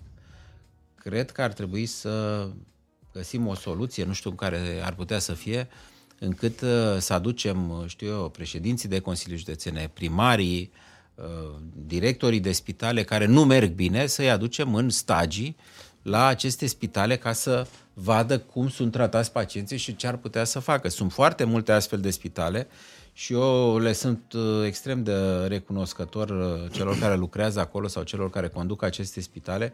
Interacționez foarte bine cu ei da, vedeți că vorba asta românească, că omul sfințește locul în, în domeniul medical, cred că este mai uh, actuală decât oricând. Eu eram pe holuri la Marie Curie uh, când am fost după operație la trei luni pentru examinare și a venit o, un copil pe o, pe o targă adus de ambulanță de undeva din Ialomița, cred că tot spuneați, și medicii de pe ambulanță erau foarte speriați de faptul că nu are acte uh, fetița de un an, doar că trebuie operată. Și a ieșit medicul din cabinet care era la, la consultații și a zis, doamna doctor i-a zis, uh, hai să salvăm viața copilului și ne ocupăm de acte după aia. E normal. Adică eu cred că asta este atitudinea Este absolut normal, corect. pentru că uh, un om uh, ca să-l tratezi, nu trebuie să-l introduci într-un circuit birocratic, sigur, dar mai ales dacă e o afecțiune acută, urgentă uh-huh. și așa mai departe. Uh, nu pui problema uh, buletinului care este sau nu este, sau buletinului mamei, probabil. Sau certificat, da. Sau certificatul Acum, de naștere. Uh, sigur că în momentul în care am făcut public cazul ăsta, am primit o mulțime de alte exemple cu bună practică, empatie, uh, de la spitale din, alte, ță, din, din țară, din alte orașe, de la alți părinți, dar și multe Sigur. anti-exemple. Și acum nu aș vrea să vă împovărez, domnule ministru, dar dacă există plângeri ale pacienților, nu ale, uh, ale oamenilor reali, nu ale organizațiilor, societăților, asociațiilor și așa mai departe. Unde se pot adresa ca să... Se adresează în foarte multe locuri ei nici nu știu unde să le adreseze și exact. la început vă spuneam că uh, dacă sunt uh, suspiciuni legate de modul de acordare a asistenței medicale, se reclamă la Colegiul Medicilor din județul respectiv. Dacă sunt legate de organizarea spitalului, de condițiile de igienă la Ministerul Sănătății sau la Casa Națională de Asigurări de Sănătate, care mi-aș dori ca toate aceste lucruri să poată să fie la aceste lucruri să răspundă o singură structură pe care poate să fie funcțională, nu neapărat Uh, să facem noi instituții, noi clădiri și așa mai departe, dar trebuie ca oameni din instituțiile pe care vi le-am enumerat la începutul uh, discuției noastre să poată să integreze și să răspundă nevoilor pacienților. Sigur că există și exagerări de foarte multe ori și lucruri care nu sunt în regulă, adică uh, până la urmă discutăm despre spitale publice și discutăm despre o uh, prioritizare a cazurilor urgente față de cazurile cronice. Nu toate pot fi tratate cu aceeași viteză, peste tot există liste de așteptare. Noi nu avem, de exemplu, cultura listelor de așteptare. Dacă cineva are o durere de genunchi, vrea să facă remene la genunchi a doua zi. În Marea Britanie face cel mai devreme după șase luni. Uh, oamenii nu înțeleg lucrul ăsta, spune, domnule, eu sunt asigurat. Suntem asigurați, dar există niște limite ale sistemului, mai ales că la noi, să știți că plătesc doar 5 milioane de oameni contribuții la asigurările de sănătate din 19 milioane de beneficiari.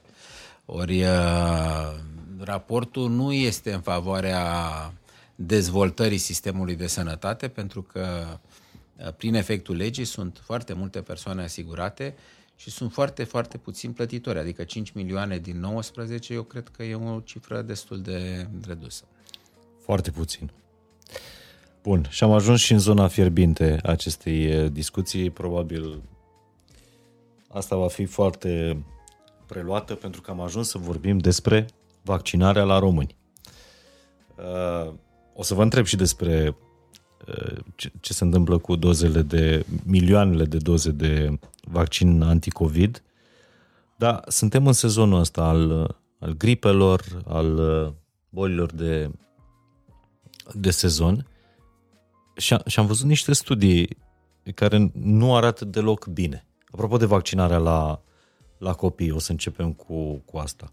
În Suedia, cred că dumneavoastră spuneați că 97% dintre copii sunt vaccinați, Vaccinarea nu e obligatorie acolo. Dar nici la noi nu este obligatorie. Uh, și România a ajuns sub locul 100 în lume, adică suntem la procentul de vaccinare al copiilor undeva colegi de clasament cu Sudan, cu Papua Noua Guinee. Da, este o problemă pentru că uh, noi am suferit niște traume, unele dintre ele au fost generate chiar de noi. De medici sau de minister? Uh, de autorități, nu de medici. Uh, în anul 2008 știți că s-a introdus uh, vaccinul HPV. El previne infecția cu virusurile papiloma și infecția aceasta produce toate cazurile de cancer de col uterin. Infecția cu virusurile papiloma. E clar că dacă ești vaccinat, dacă ești fată, ești vaccinată, nu faci cancer de col uterin.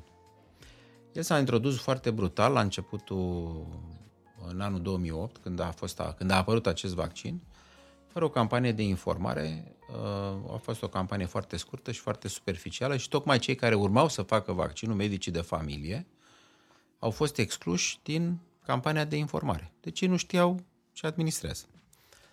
De asemenea, au fost excluși și medicii epidemiologi, care erau cei care coordonau vaccinarea. Au fost niște medici vedetă care născuseră cu diverse persoane publice uh, așa, au făcut câteva prezentări pe la televizor și cam asta a fost tot. Reacția a fost extrem de brutală și România a fost pe locul 1 în lume în ceea ce privește eșecul unei campanii de vaccinare, cu 2,6% din fetele eligibile care s-au vaccinat. Deci erau 103.000 de fete atunci care erau eligibile și din 103.000 s-au vaccinat vreo 2600. Deci un... Wow. Asta e vaccinul? Pe HPV. HPV. HPV care acum este în top. Care înțeleg de, de interes, al interesului. Atenție. Al interesului. Care înțeleg că în Suedia are o rată de 78% dintre fetele Bun. sub 18 ani Bun. vaccinate. Așa că ne găsim într-o situație, ne-am găsit într-o situație fără ieșire. Eu am venit împreună cu o echipă la Ministerul Sănătății la sfârșitul anului 2008, începutul anului 2009. Ne-am străduit să reparăm răul deja făcut. Am reușit, da, într-o mică măsură și uh, s-a renunțat la vaccinarea HPV atunci. Iar impactul, există un studiu făcut asupra tuturor vaccinurilor, a fost foarte puternic pentru că s-a ajuns în situația în care aceste vaccinuri uh, au impactat negativ vaccinurile copilăriei. Și a început să scadă acoperirea vaccinală. Din 2008 până în 2018, a scăzut încet, încet acoperirea vaccinală pentru că impactul asupra populației a acestui eșec și a modului de nepregătire în care a fost nepregătită această campanie a avut efect asupra altor vaccinuri. Ăsta a fost un moment. Al doilea moment a fost legat de uh, pandemie. pandemie. Aici percepțiile sunt, sau Sunt mai multe cauze, eu vreau să vă spun una dintre ele. În general, în uh, zona noastră geografică, nu este bine să vii cu mesaje care să sugereze obligativitate. În al doilea rând, încrederea populației în autoritățile de sănătate este destul de mică dacă comparăm cu încrederea care există în alte țări, din centrul sau din nordul Europei. Au fost niște inabilități, a spune, de comunicare în timpul campaniei și faptul că s-au coroborat cu o eficiență mai scăzută a vaccinului în timp, pentru că el a fost eficient la început, a oprit transmiterea și așa mai departe, dar ulterior am observat că persoanele, fie că au fost vaccinate sau nevaccinate, tot se mai bolnaveau de COVID.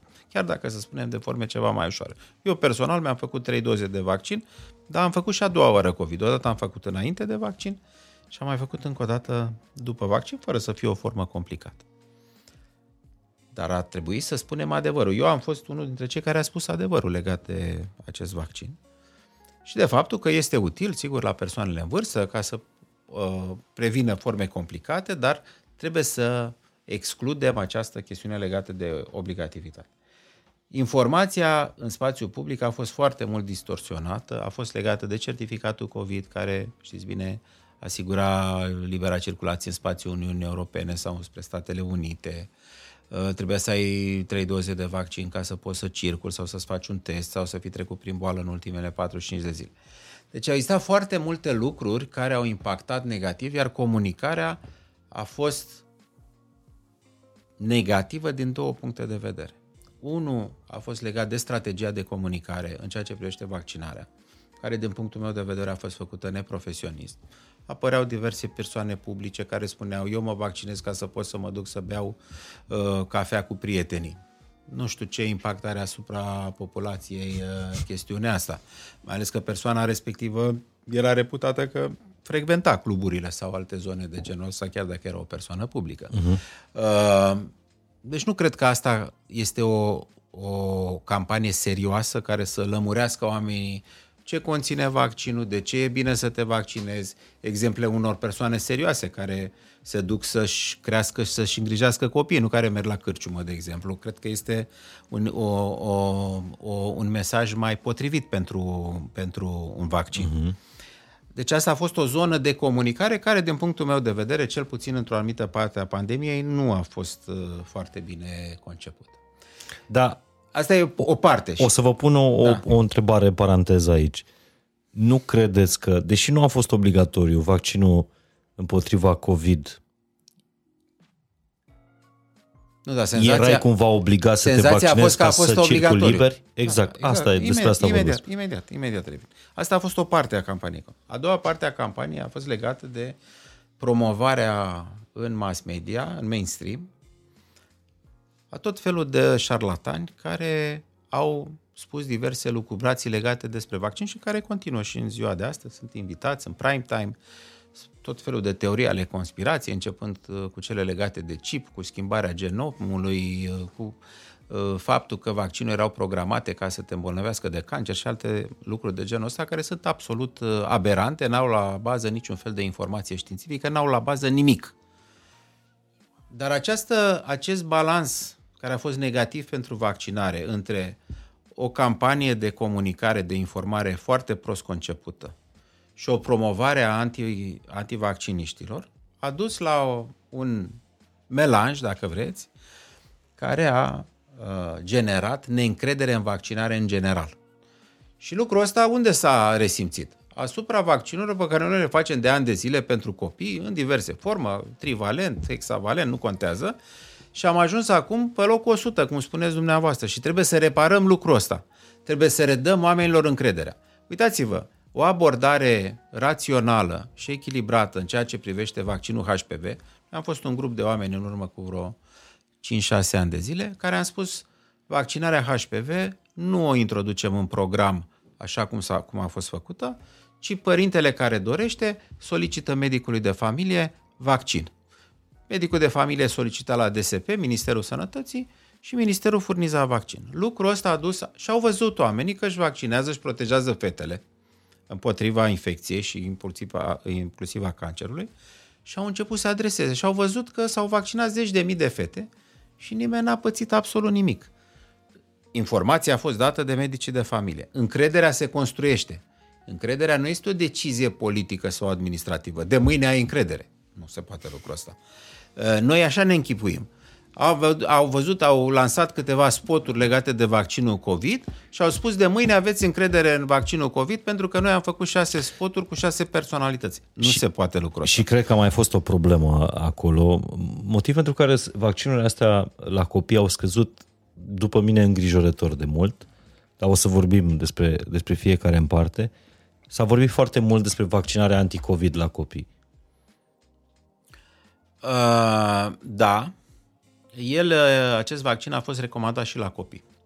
Noi am fost într-o situație paradoxală la sfârșitul anului 2021.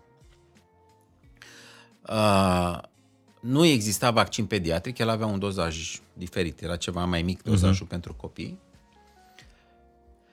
Și atunci, uh, ca să putem să obținem vaccin pediatric, a trebuit să comandăm o anumită cantitate destul de importantă de vaccin și pentru adulți din comanda care era făcută încă din uh, uh, la jumătatea anului 2021 de către uh, cei care erau la guvernare în momentul respectiv. Deci condiția ca să primim vaccin pentru copii era să luăm și pentru adulți. Pentru adulți o cantitate, da. Eu personal am intenționat să eu am un băiețel de 13 ani, am intenționat să-l vaccinez, mergea la școală și așa mai departe, n-am mai apucat să-l vaccinez pentru că a făcut COVID și este și contraindicată vaccinarea la persoane care au trecut prin infecție, cu atât mai mult la copii. Uh, trebuie, se poate face abia după uh, un interval de timp după, după infecție. E valabil și pentru adulți. Da, mă rog, anticorpii, protecția pe care o dau anticorpii e discutabilă. Cum vă spuneam, mi-am făcut trei doze de vaccin, am trecut și prin boală. Uh, Mm, protecția oferită de anticorpi este discutabilă.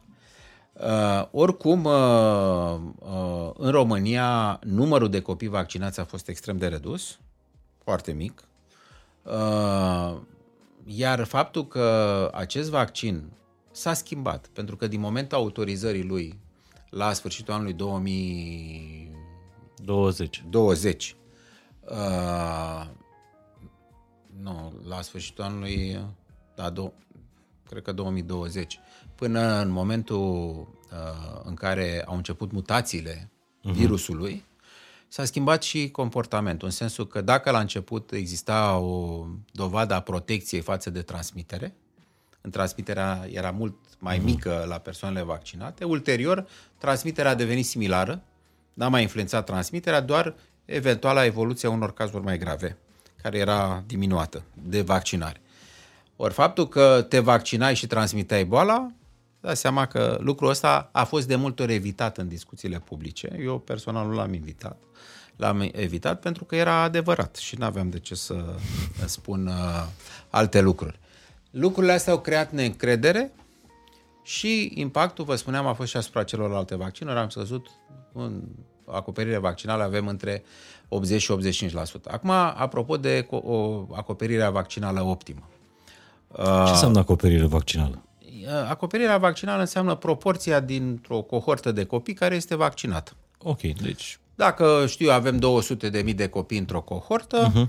atâta se nasc într-un an, să zicem, acum uh-huh. se nasc 170 de mii dintr-o cohortă, dacă vaccinăm 95% dintre acești copii, atunci se consideră că infecția nu mai poate să se transmită pentru că sunt foarte puțini copii nevaccinați și atunci nu poți să ai o transmitere, focare epidemice și așa uh-huh. mai departe, că marea lor majoritate sunt vaccinați. Și Trebuie cât să... avem în momentul ăsta? Suntem undeva între 80 și 85%. Asta e grav? Uh, da, a scăzut foarte mult. Păi nu știu dacă e grav, dar dumneavoastră mi-a spus pe ce loc suntem. Uh, uh, cu Papua Noua Guinee acolo. Uh, da, este clar că în situația în care discutăm de boli care pot fi prevenite și care duc și ele la complicații, la mortalitate și așa mai departe, datoria noastră este să ajungem de acolo de unde a plecat, că noi de acolo am plecat, de la 95%. Apropo de manifestații împotriva vaccinării... Adică noi că... eram unde e Suedia acum. Da, exact. Și suntem sub locul 100. Exact. În anul 2003-2004, acolo eram. Bun, domnule uh, doctor, și o să insist pe domnule doctor acum, nu ministru. Da, nu... da, da, e cea mai bună adresă ales. De ce e important, de ce ar trebui să ne vaccinăm copiii? Pentru că uh, este important să ne vaccinăm copiii din două motive. Odată să-i protejăm pe ei, să nu se îmbolnăvească, să facă boli care pot să le dea complicații și chiar să le pună viața în pericol, inclusiv pojarul, simplu pojar. Sau rubeola. Rubeola e o infecție care, dacă apare la o femeie gravidă, dacă nu s-a vaccinat în copilărie, poate să dea complicații foarte serioase uh, la uh, copilul pe care acea femeie îl naște. Sau reonul poate să dea sterilitate, uh, dacă, se, dacă apare boala, știu eu, după pubertate. Eu nu știu dacă atunci când eram eu mic era sau nu. Nu era. vaccin pentru nu. Orion. Eu am făcut Orion când eram mic. Și eu am fel. scăpat. Am scăpat și eu. Am făcut trei fete, dar a fost groaznic. Deci perioada cu Orion a fost da, e, Una dintre amintirile urâte exact. ale copilăriei. Și atunci, bolile astea putem să le prevenim.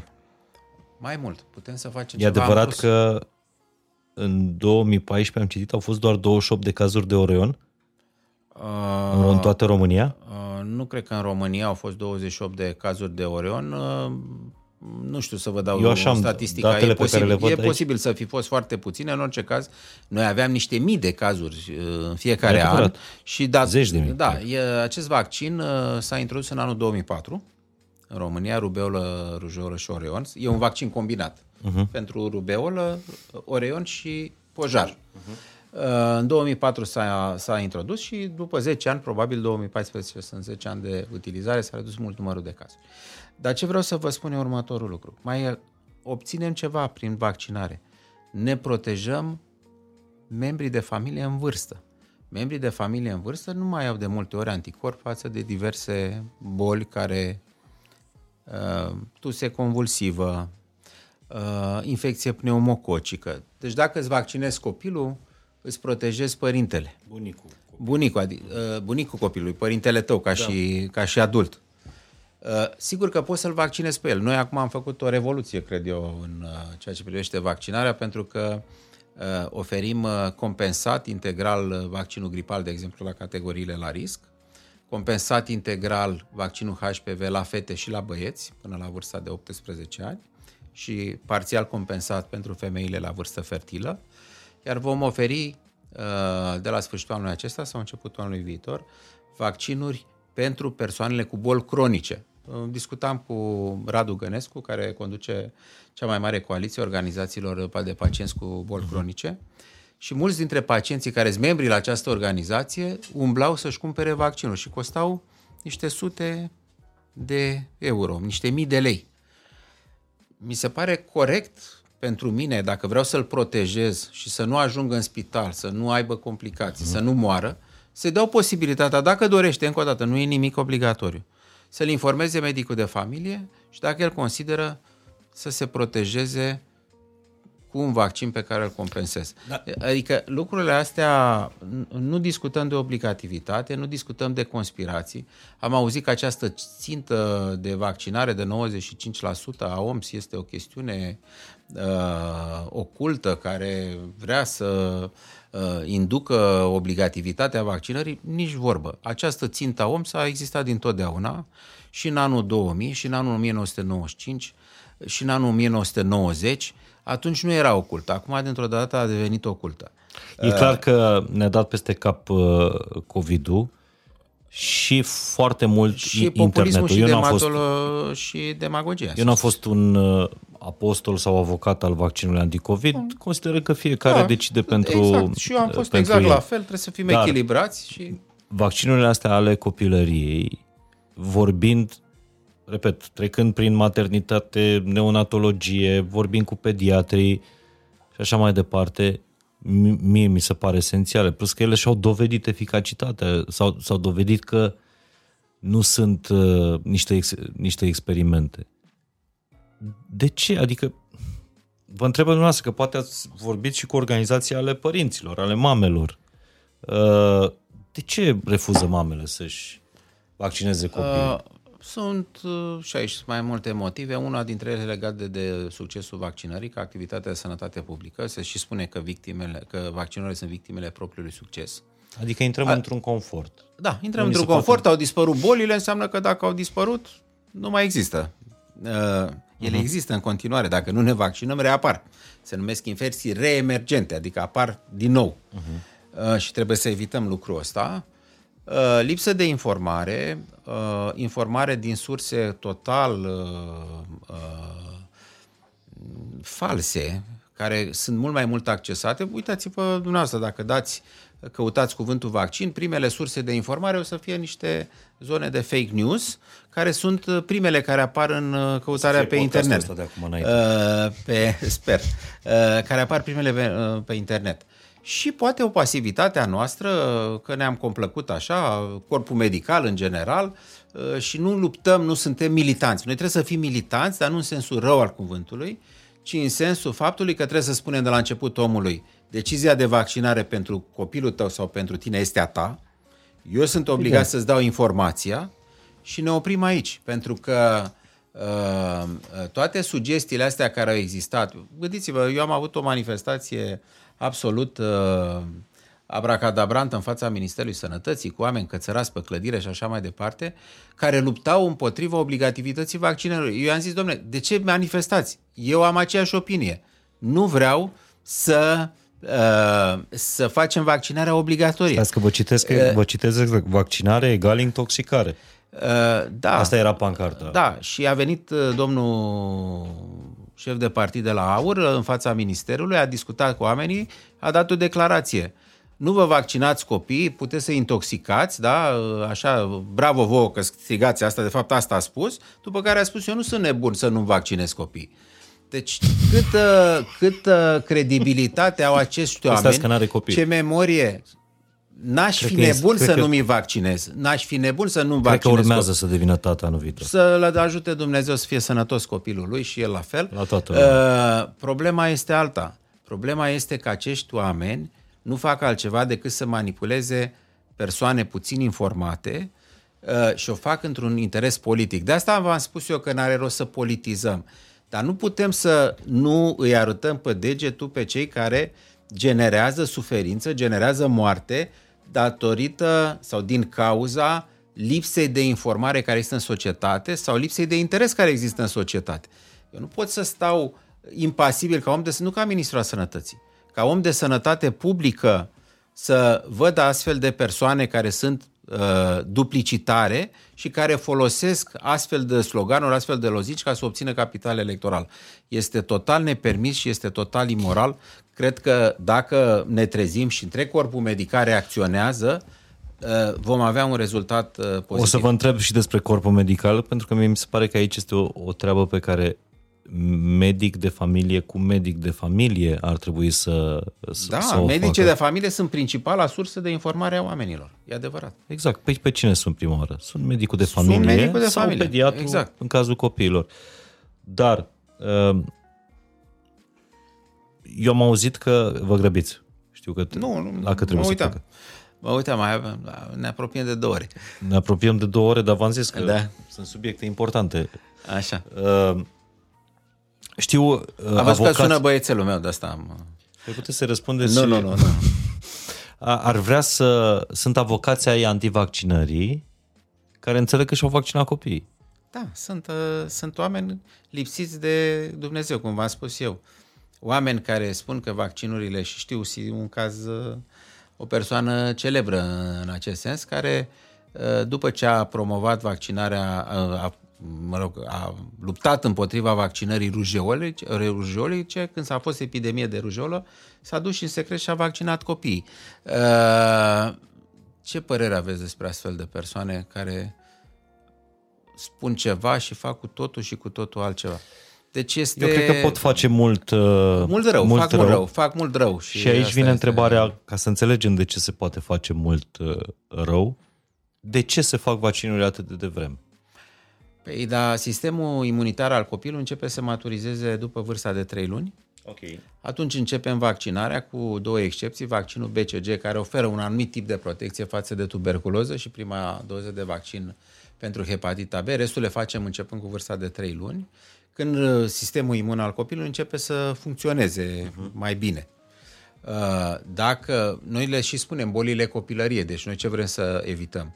Bolile care se transmit la copii, când copiii sunt vulnerabili, sunt în uh, plină dezvoltare și atunci faci în primul an de viață majoritatea vaccinurilor, după care când ajung la școală faci două, trei rapeluri. Rapeluri ce înseamnă? Înseamnă că mai administrezi o doză din același vaccin ca memoria imună să funcționeze din nou. Vaccinurile astea te țin te protejează toată viața? Există sau doar unele, în copilărie? Nu, există unele care te protejează toată viața. Este în general cazul vaccinului rujeolic, vaccinurile care conțin virusuri vii atenuate, cum este vaccinul um, rujeolic. Există alte vaccinuri care te va protejează pentru uh, perioade de circa 10 ani. De exemplu, vaccinul difterotetanopertussis, DTP, cunoscute, va cam pentru 10 ani. În uh, Europa și de când am introdus compensarea și la noi se întâmplă același lucru, poți să-ți faci gratuit o doză de vaccin la fiecare 10 ani. Adulții din Uniunea Europeană, mulți dintre ei se vaccinează odată la 10 ani cu vaccinul DTP. Uh, e posibil și la noi în momentul de față prin schimbarea legislativă pe care am introdus. Uh, ce riscuri există în, în cazul vaccinurilor făcute la vârstă foarte mică? Uh, așa cum nu există medicament fără reacții adverse, și la vaccinuri există o hiperreactivitate după administrarea vaccinului, dar asta este uh, acceptabilă dacă ne referim la durere sau roșață la locul de mhm. administrare. Nu cred că este o problemă. Ne asumăm această hiperreactivitate. Sigur că dacă discuți de situații în care vaccinul ar putea să dea o reacție care să pună în viața în pericol, este altceva. Aici, sigur, chiar dacă e poate neplăcut pentru unii, discutăm de o anumită statistică. Dacă un copil face pojar, rujeolă, unul dintre o mie de copii moare. Cei care fac pojar, unul dintre o mie moare. Deci dacă am avea într-un an, într-o cohortă, să zicem, uh-huh. 200 de mii de copii care ar face rujeolă, 200 din acești 200 de mii ar muri. Dacă facem vaccin, riscul de a face o complicație la vaccin este între 1 la 500 de mii până la 1 la 1 milion. Deci n-ar muri niciun copil nici în primul an, nici în al doilea an, poate ar exista un deces în al treilea an. Se mai întâmplă. Deci numărul de... de dar un deces previne... Adică un deces la vaccinați înseamnă 600 de decese la cei nevaccinați. Totdeauna pui în balanță riscurile. Sigur că aici uh, uh, fiecare părinte judecă, da, da, e vorba de copilul meu, este perfect adevărat, dar eu n-am avut, de exemplu, personal și totdeauna cred că exemplu personal al medicului uh, este cel mai important. Eu n-am avut nicio problemă să-mi vaccinez copilul cu toate vaccinurile incluse în programul de vaccinare.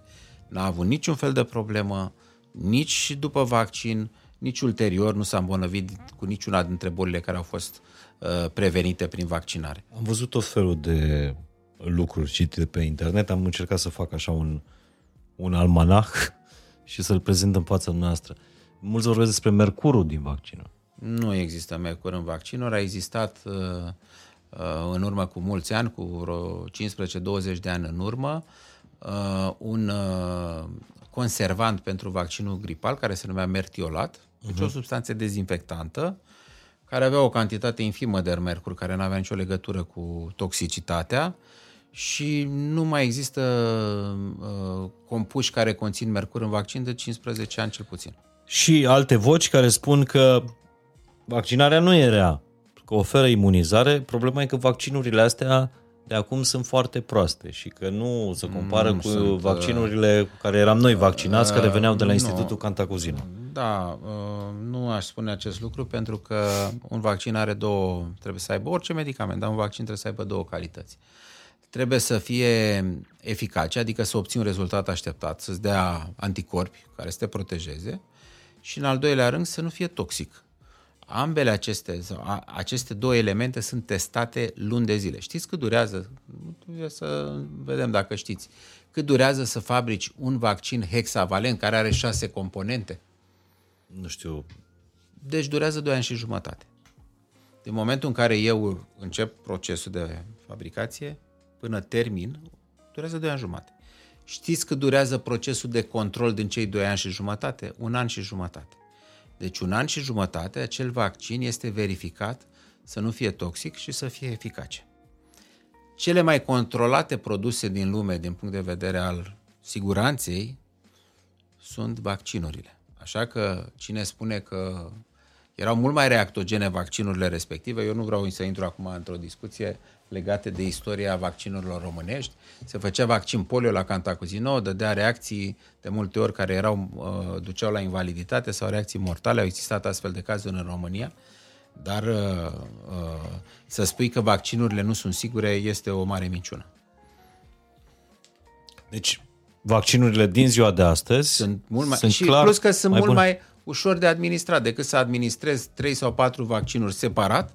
Fac un vaccin o singură dată, e mult mai compliant. De ce să Mhm. înțep copilul de 3-4 ori când poți să-l înțep o singură dată? Ce riscăm sau ce riscă România dacă vom merge pe panta asta România descreșterii numărul copiilor sau persoanelor vaccinate? Sunt uh, două tipuri de riscuri. Unul este legat de reemergența unor boli care, așa cum a spus și dumneavoastră, practic dispăruseră, rujeolă, rubeolă, oreion, deci boli obișnuite ale copilăriei, cu multe cazuri, cu focare în școli, cu invaliditate sau chiar mortalitate. Asta este unul dintre riscuri. Cel de-al doilea risc este de reemergența unor boli mult mai grave care uh, practic au dispărut în ultimii 20-30 de ani. Mă refer, de exemplu, la difterie sau la poliomielită.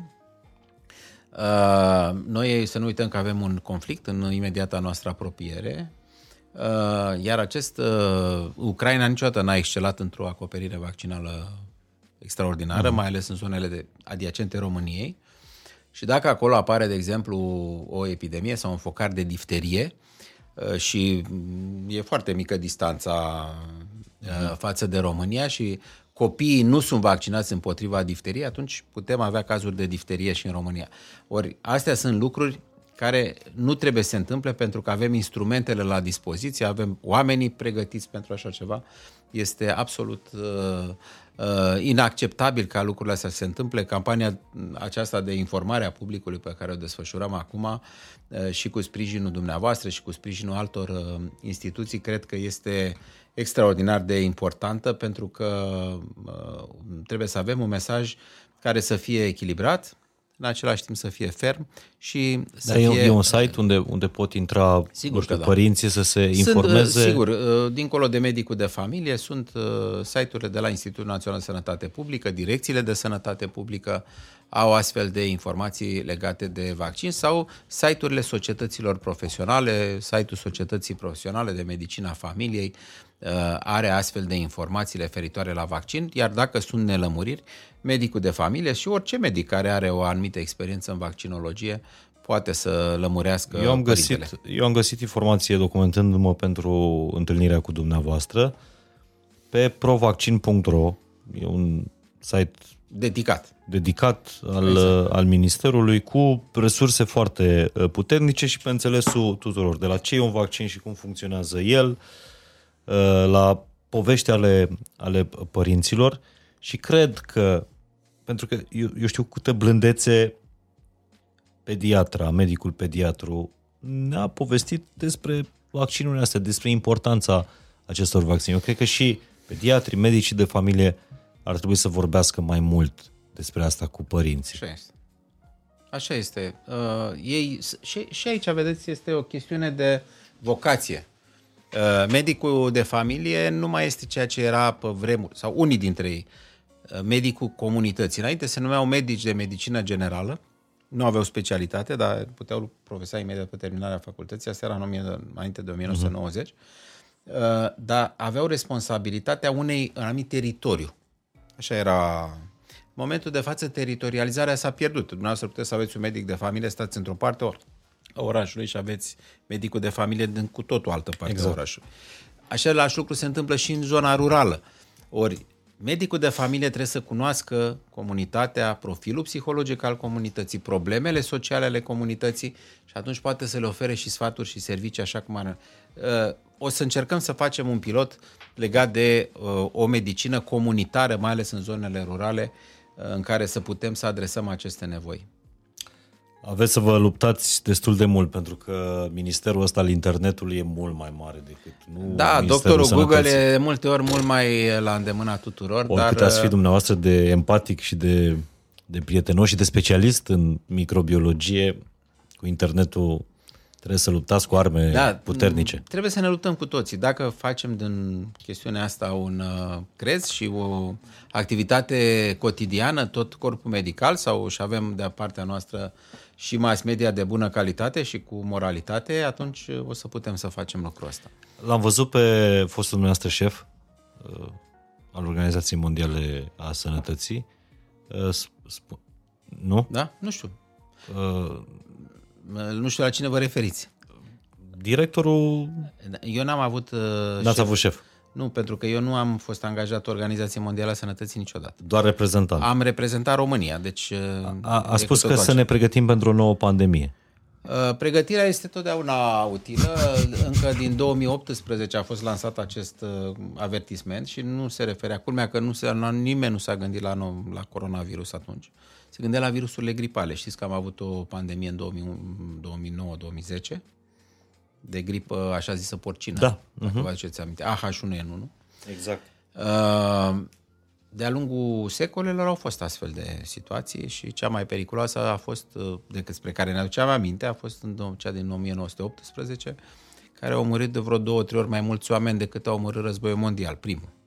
Gândiți-vă că atunci, la nivel global, erau cam 1,4 milioane de locuitori și vreo 100 de milioane cred că au murit uh, de gripă. 1,4 miliarde. Miliarde, mă scuzați, și 100 de milioane au murit de gripă. Deci uh, a fost uh, dramatic. Înmulțiți cu șapte, apropo de cât suntem acum, și vă dați seama ce impact ar avea. covid a făcut 6 milioane, cred.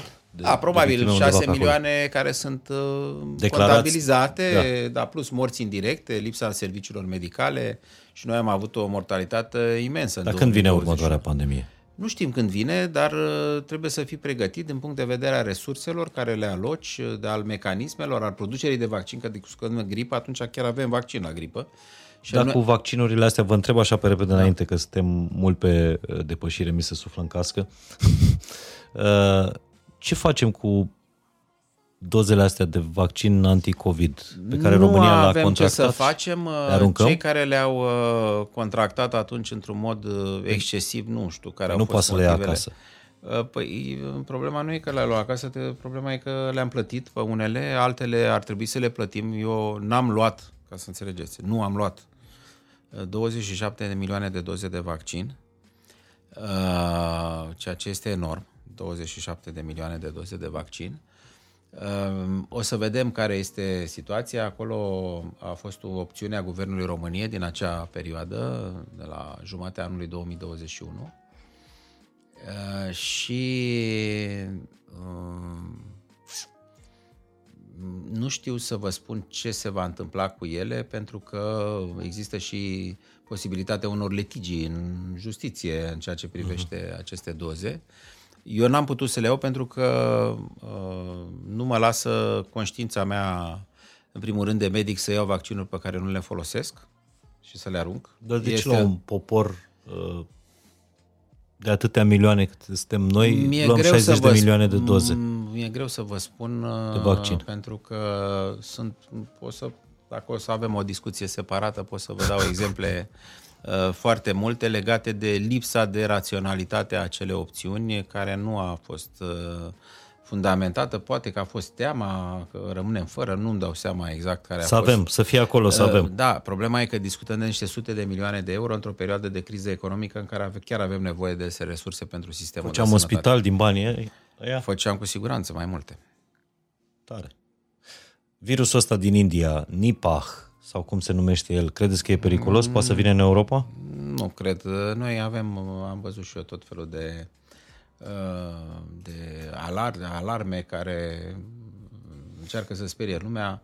Uh, Totuși, noi în Europa discutăm de sisteme de sănătate publică solide care pot să uh, facă în așa fel încât uh, să nu se ajungă la o răspândire masivă dacă discutăm de virusuri care uh, nu au tropism respirator sau care nu vin uh, dintr-o zonă de modificare genetică care să permită transmiterea foarte rapidă, la cum a fost cazul uh, noului coronavirus. Deci să stăm un pic, să stăm liniștiți. Eu cred că deocamdată trebuie să stăm liniștiți. Da. Bine, eu vreau să vă mulțumesc, vă mulțumesc. nu doar pentru informația pe care ați adus-o aici, ca medic specialist în microbiologie, toate detaliile astea pe care, pe care ni le-ați dat. Vreau să vă mulțumesc în perioada pandemiei pentru că pentru mine și pentru mulți cunoscuți de e ați rămas, ați fost și ați rămas vocea cea mai în echilibru a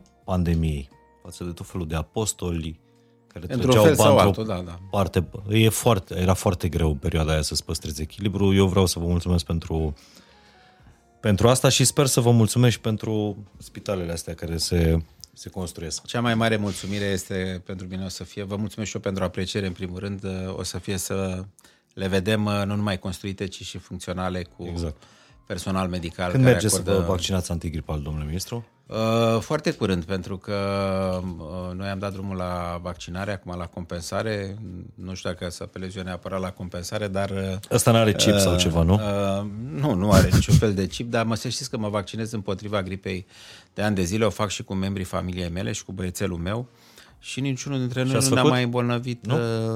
de gripă, da. Bine, aveți e un pic experiență... de febră după? Nu. Nu, să tolerez foarte bine. Vă mulțumesc mult de tot și sper ca în jocul ăsta politic sau al administrației să nu vă pierdeți empatia aia despre care vorbeați. Cu siguranță. N-a, n-ați ajuns dacă, tânăr dacă, medic la Sfântul Gheorghe. Da, dacă nu mi-am pierdut-o în anii aceștia de când am devenit parlamentar și de aproape doi ani ministru, cu siguranță cu atât mai puțin o să o pierd în continuare. Vă mulțumesc mult și de tot pentru faptul că bănuiesc că au sunat vreo 10 miniștri până când am terminat noi interviul ăsta îmi cer scuze, a fost uh, profesor universitar, doctor Alexandru Rafila, ministrul sănătății și chiar vă rog în comentarii, pentru că dacă nu o să citească uh, domn prof, domnul profesor, o să citească uh, colegii dumneavoastră din uh, minister comentariile despre spitale, cazuri din România, uh, medici care, uh, despre care merită să vorbiți și de bine uh, și de rău, pentru că eu cred că sistemul ăsta doar împreună putem să-l schimbăm. Sigur, cu mai multă muncă de la ei, de, la, de acolo de sus, dar și cu mai multă încredere din partea noastră. A fost fain și simplu. Mulțumesc! Mulțumesc!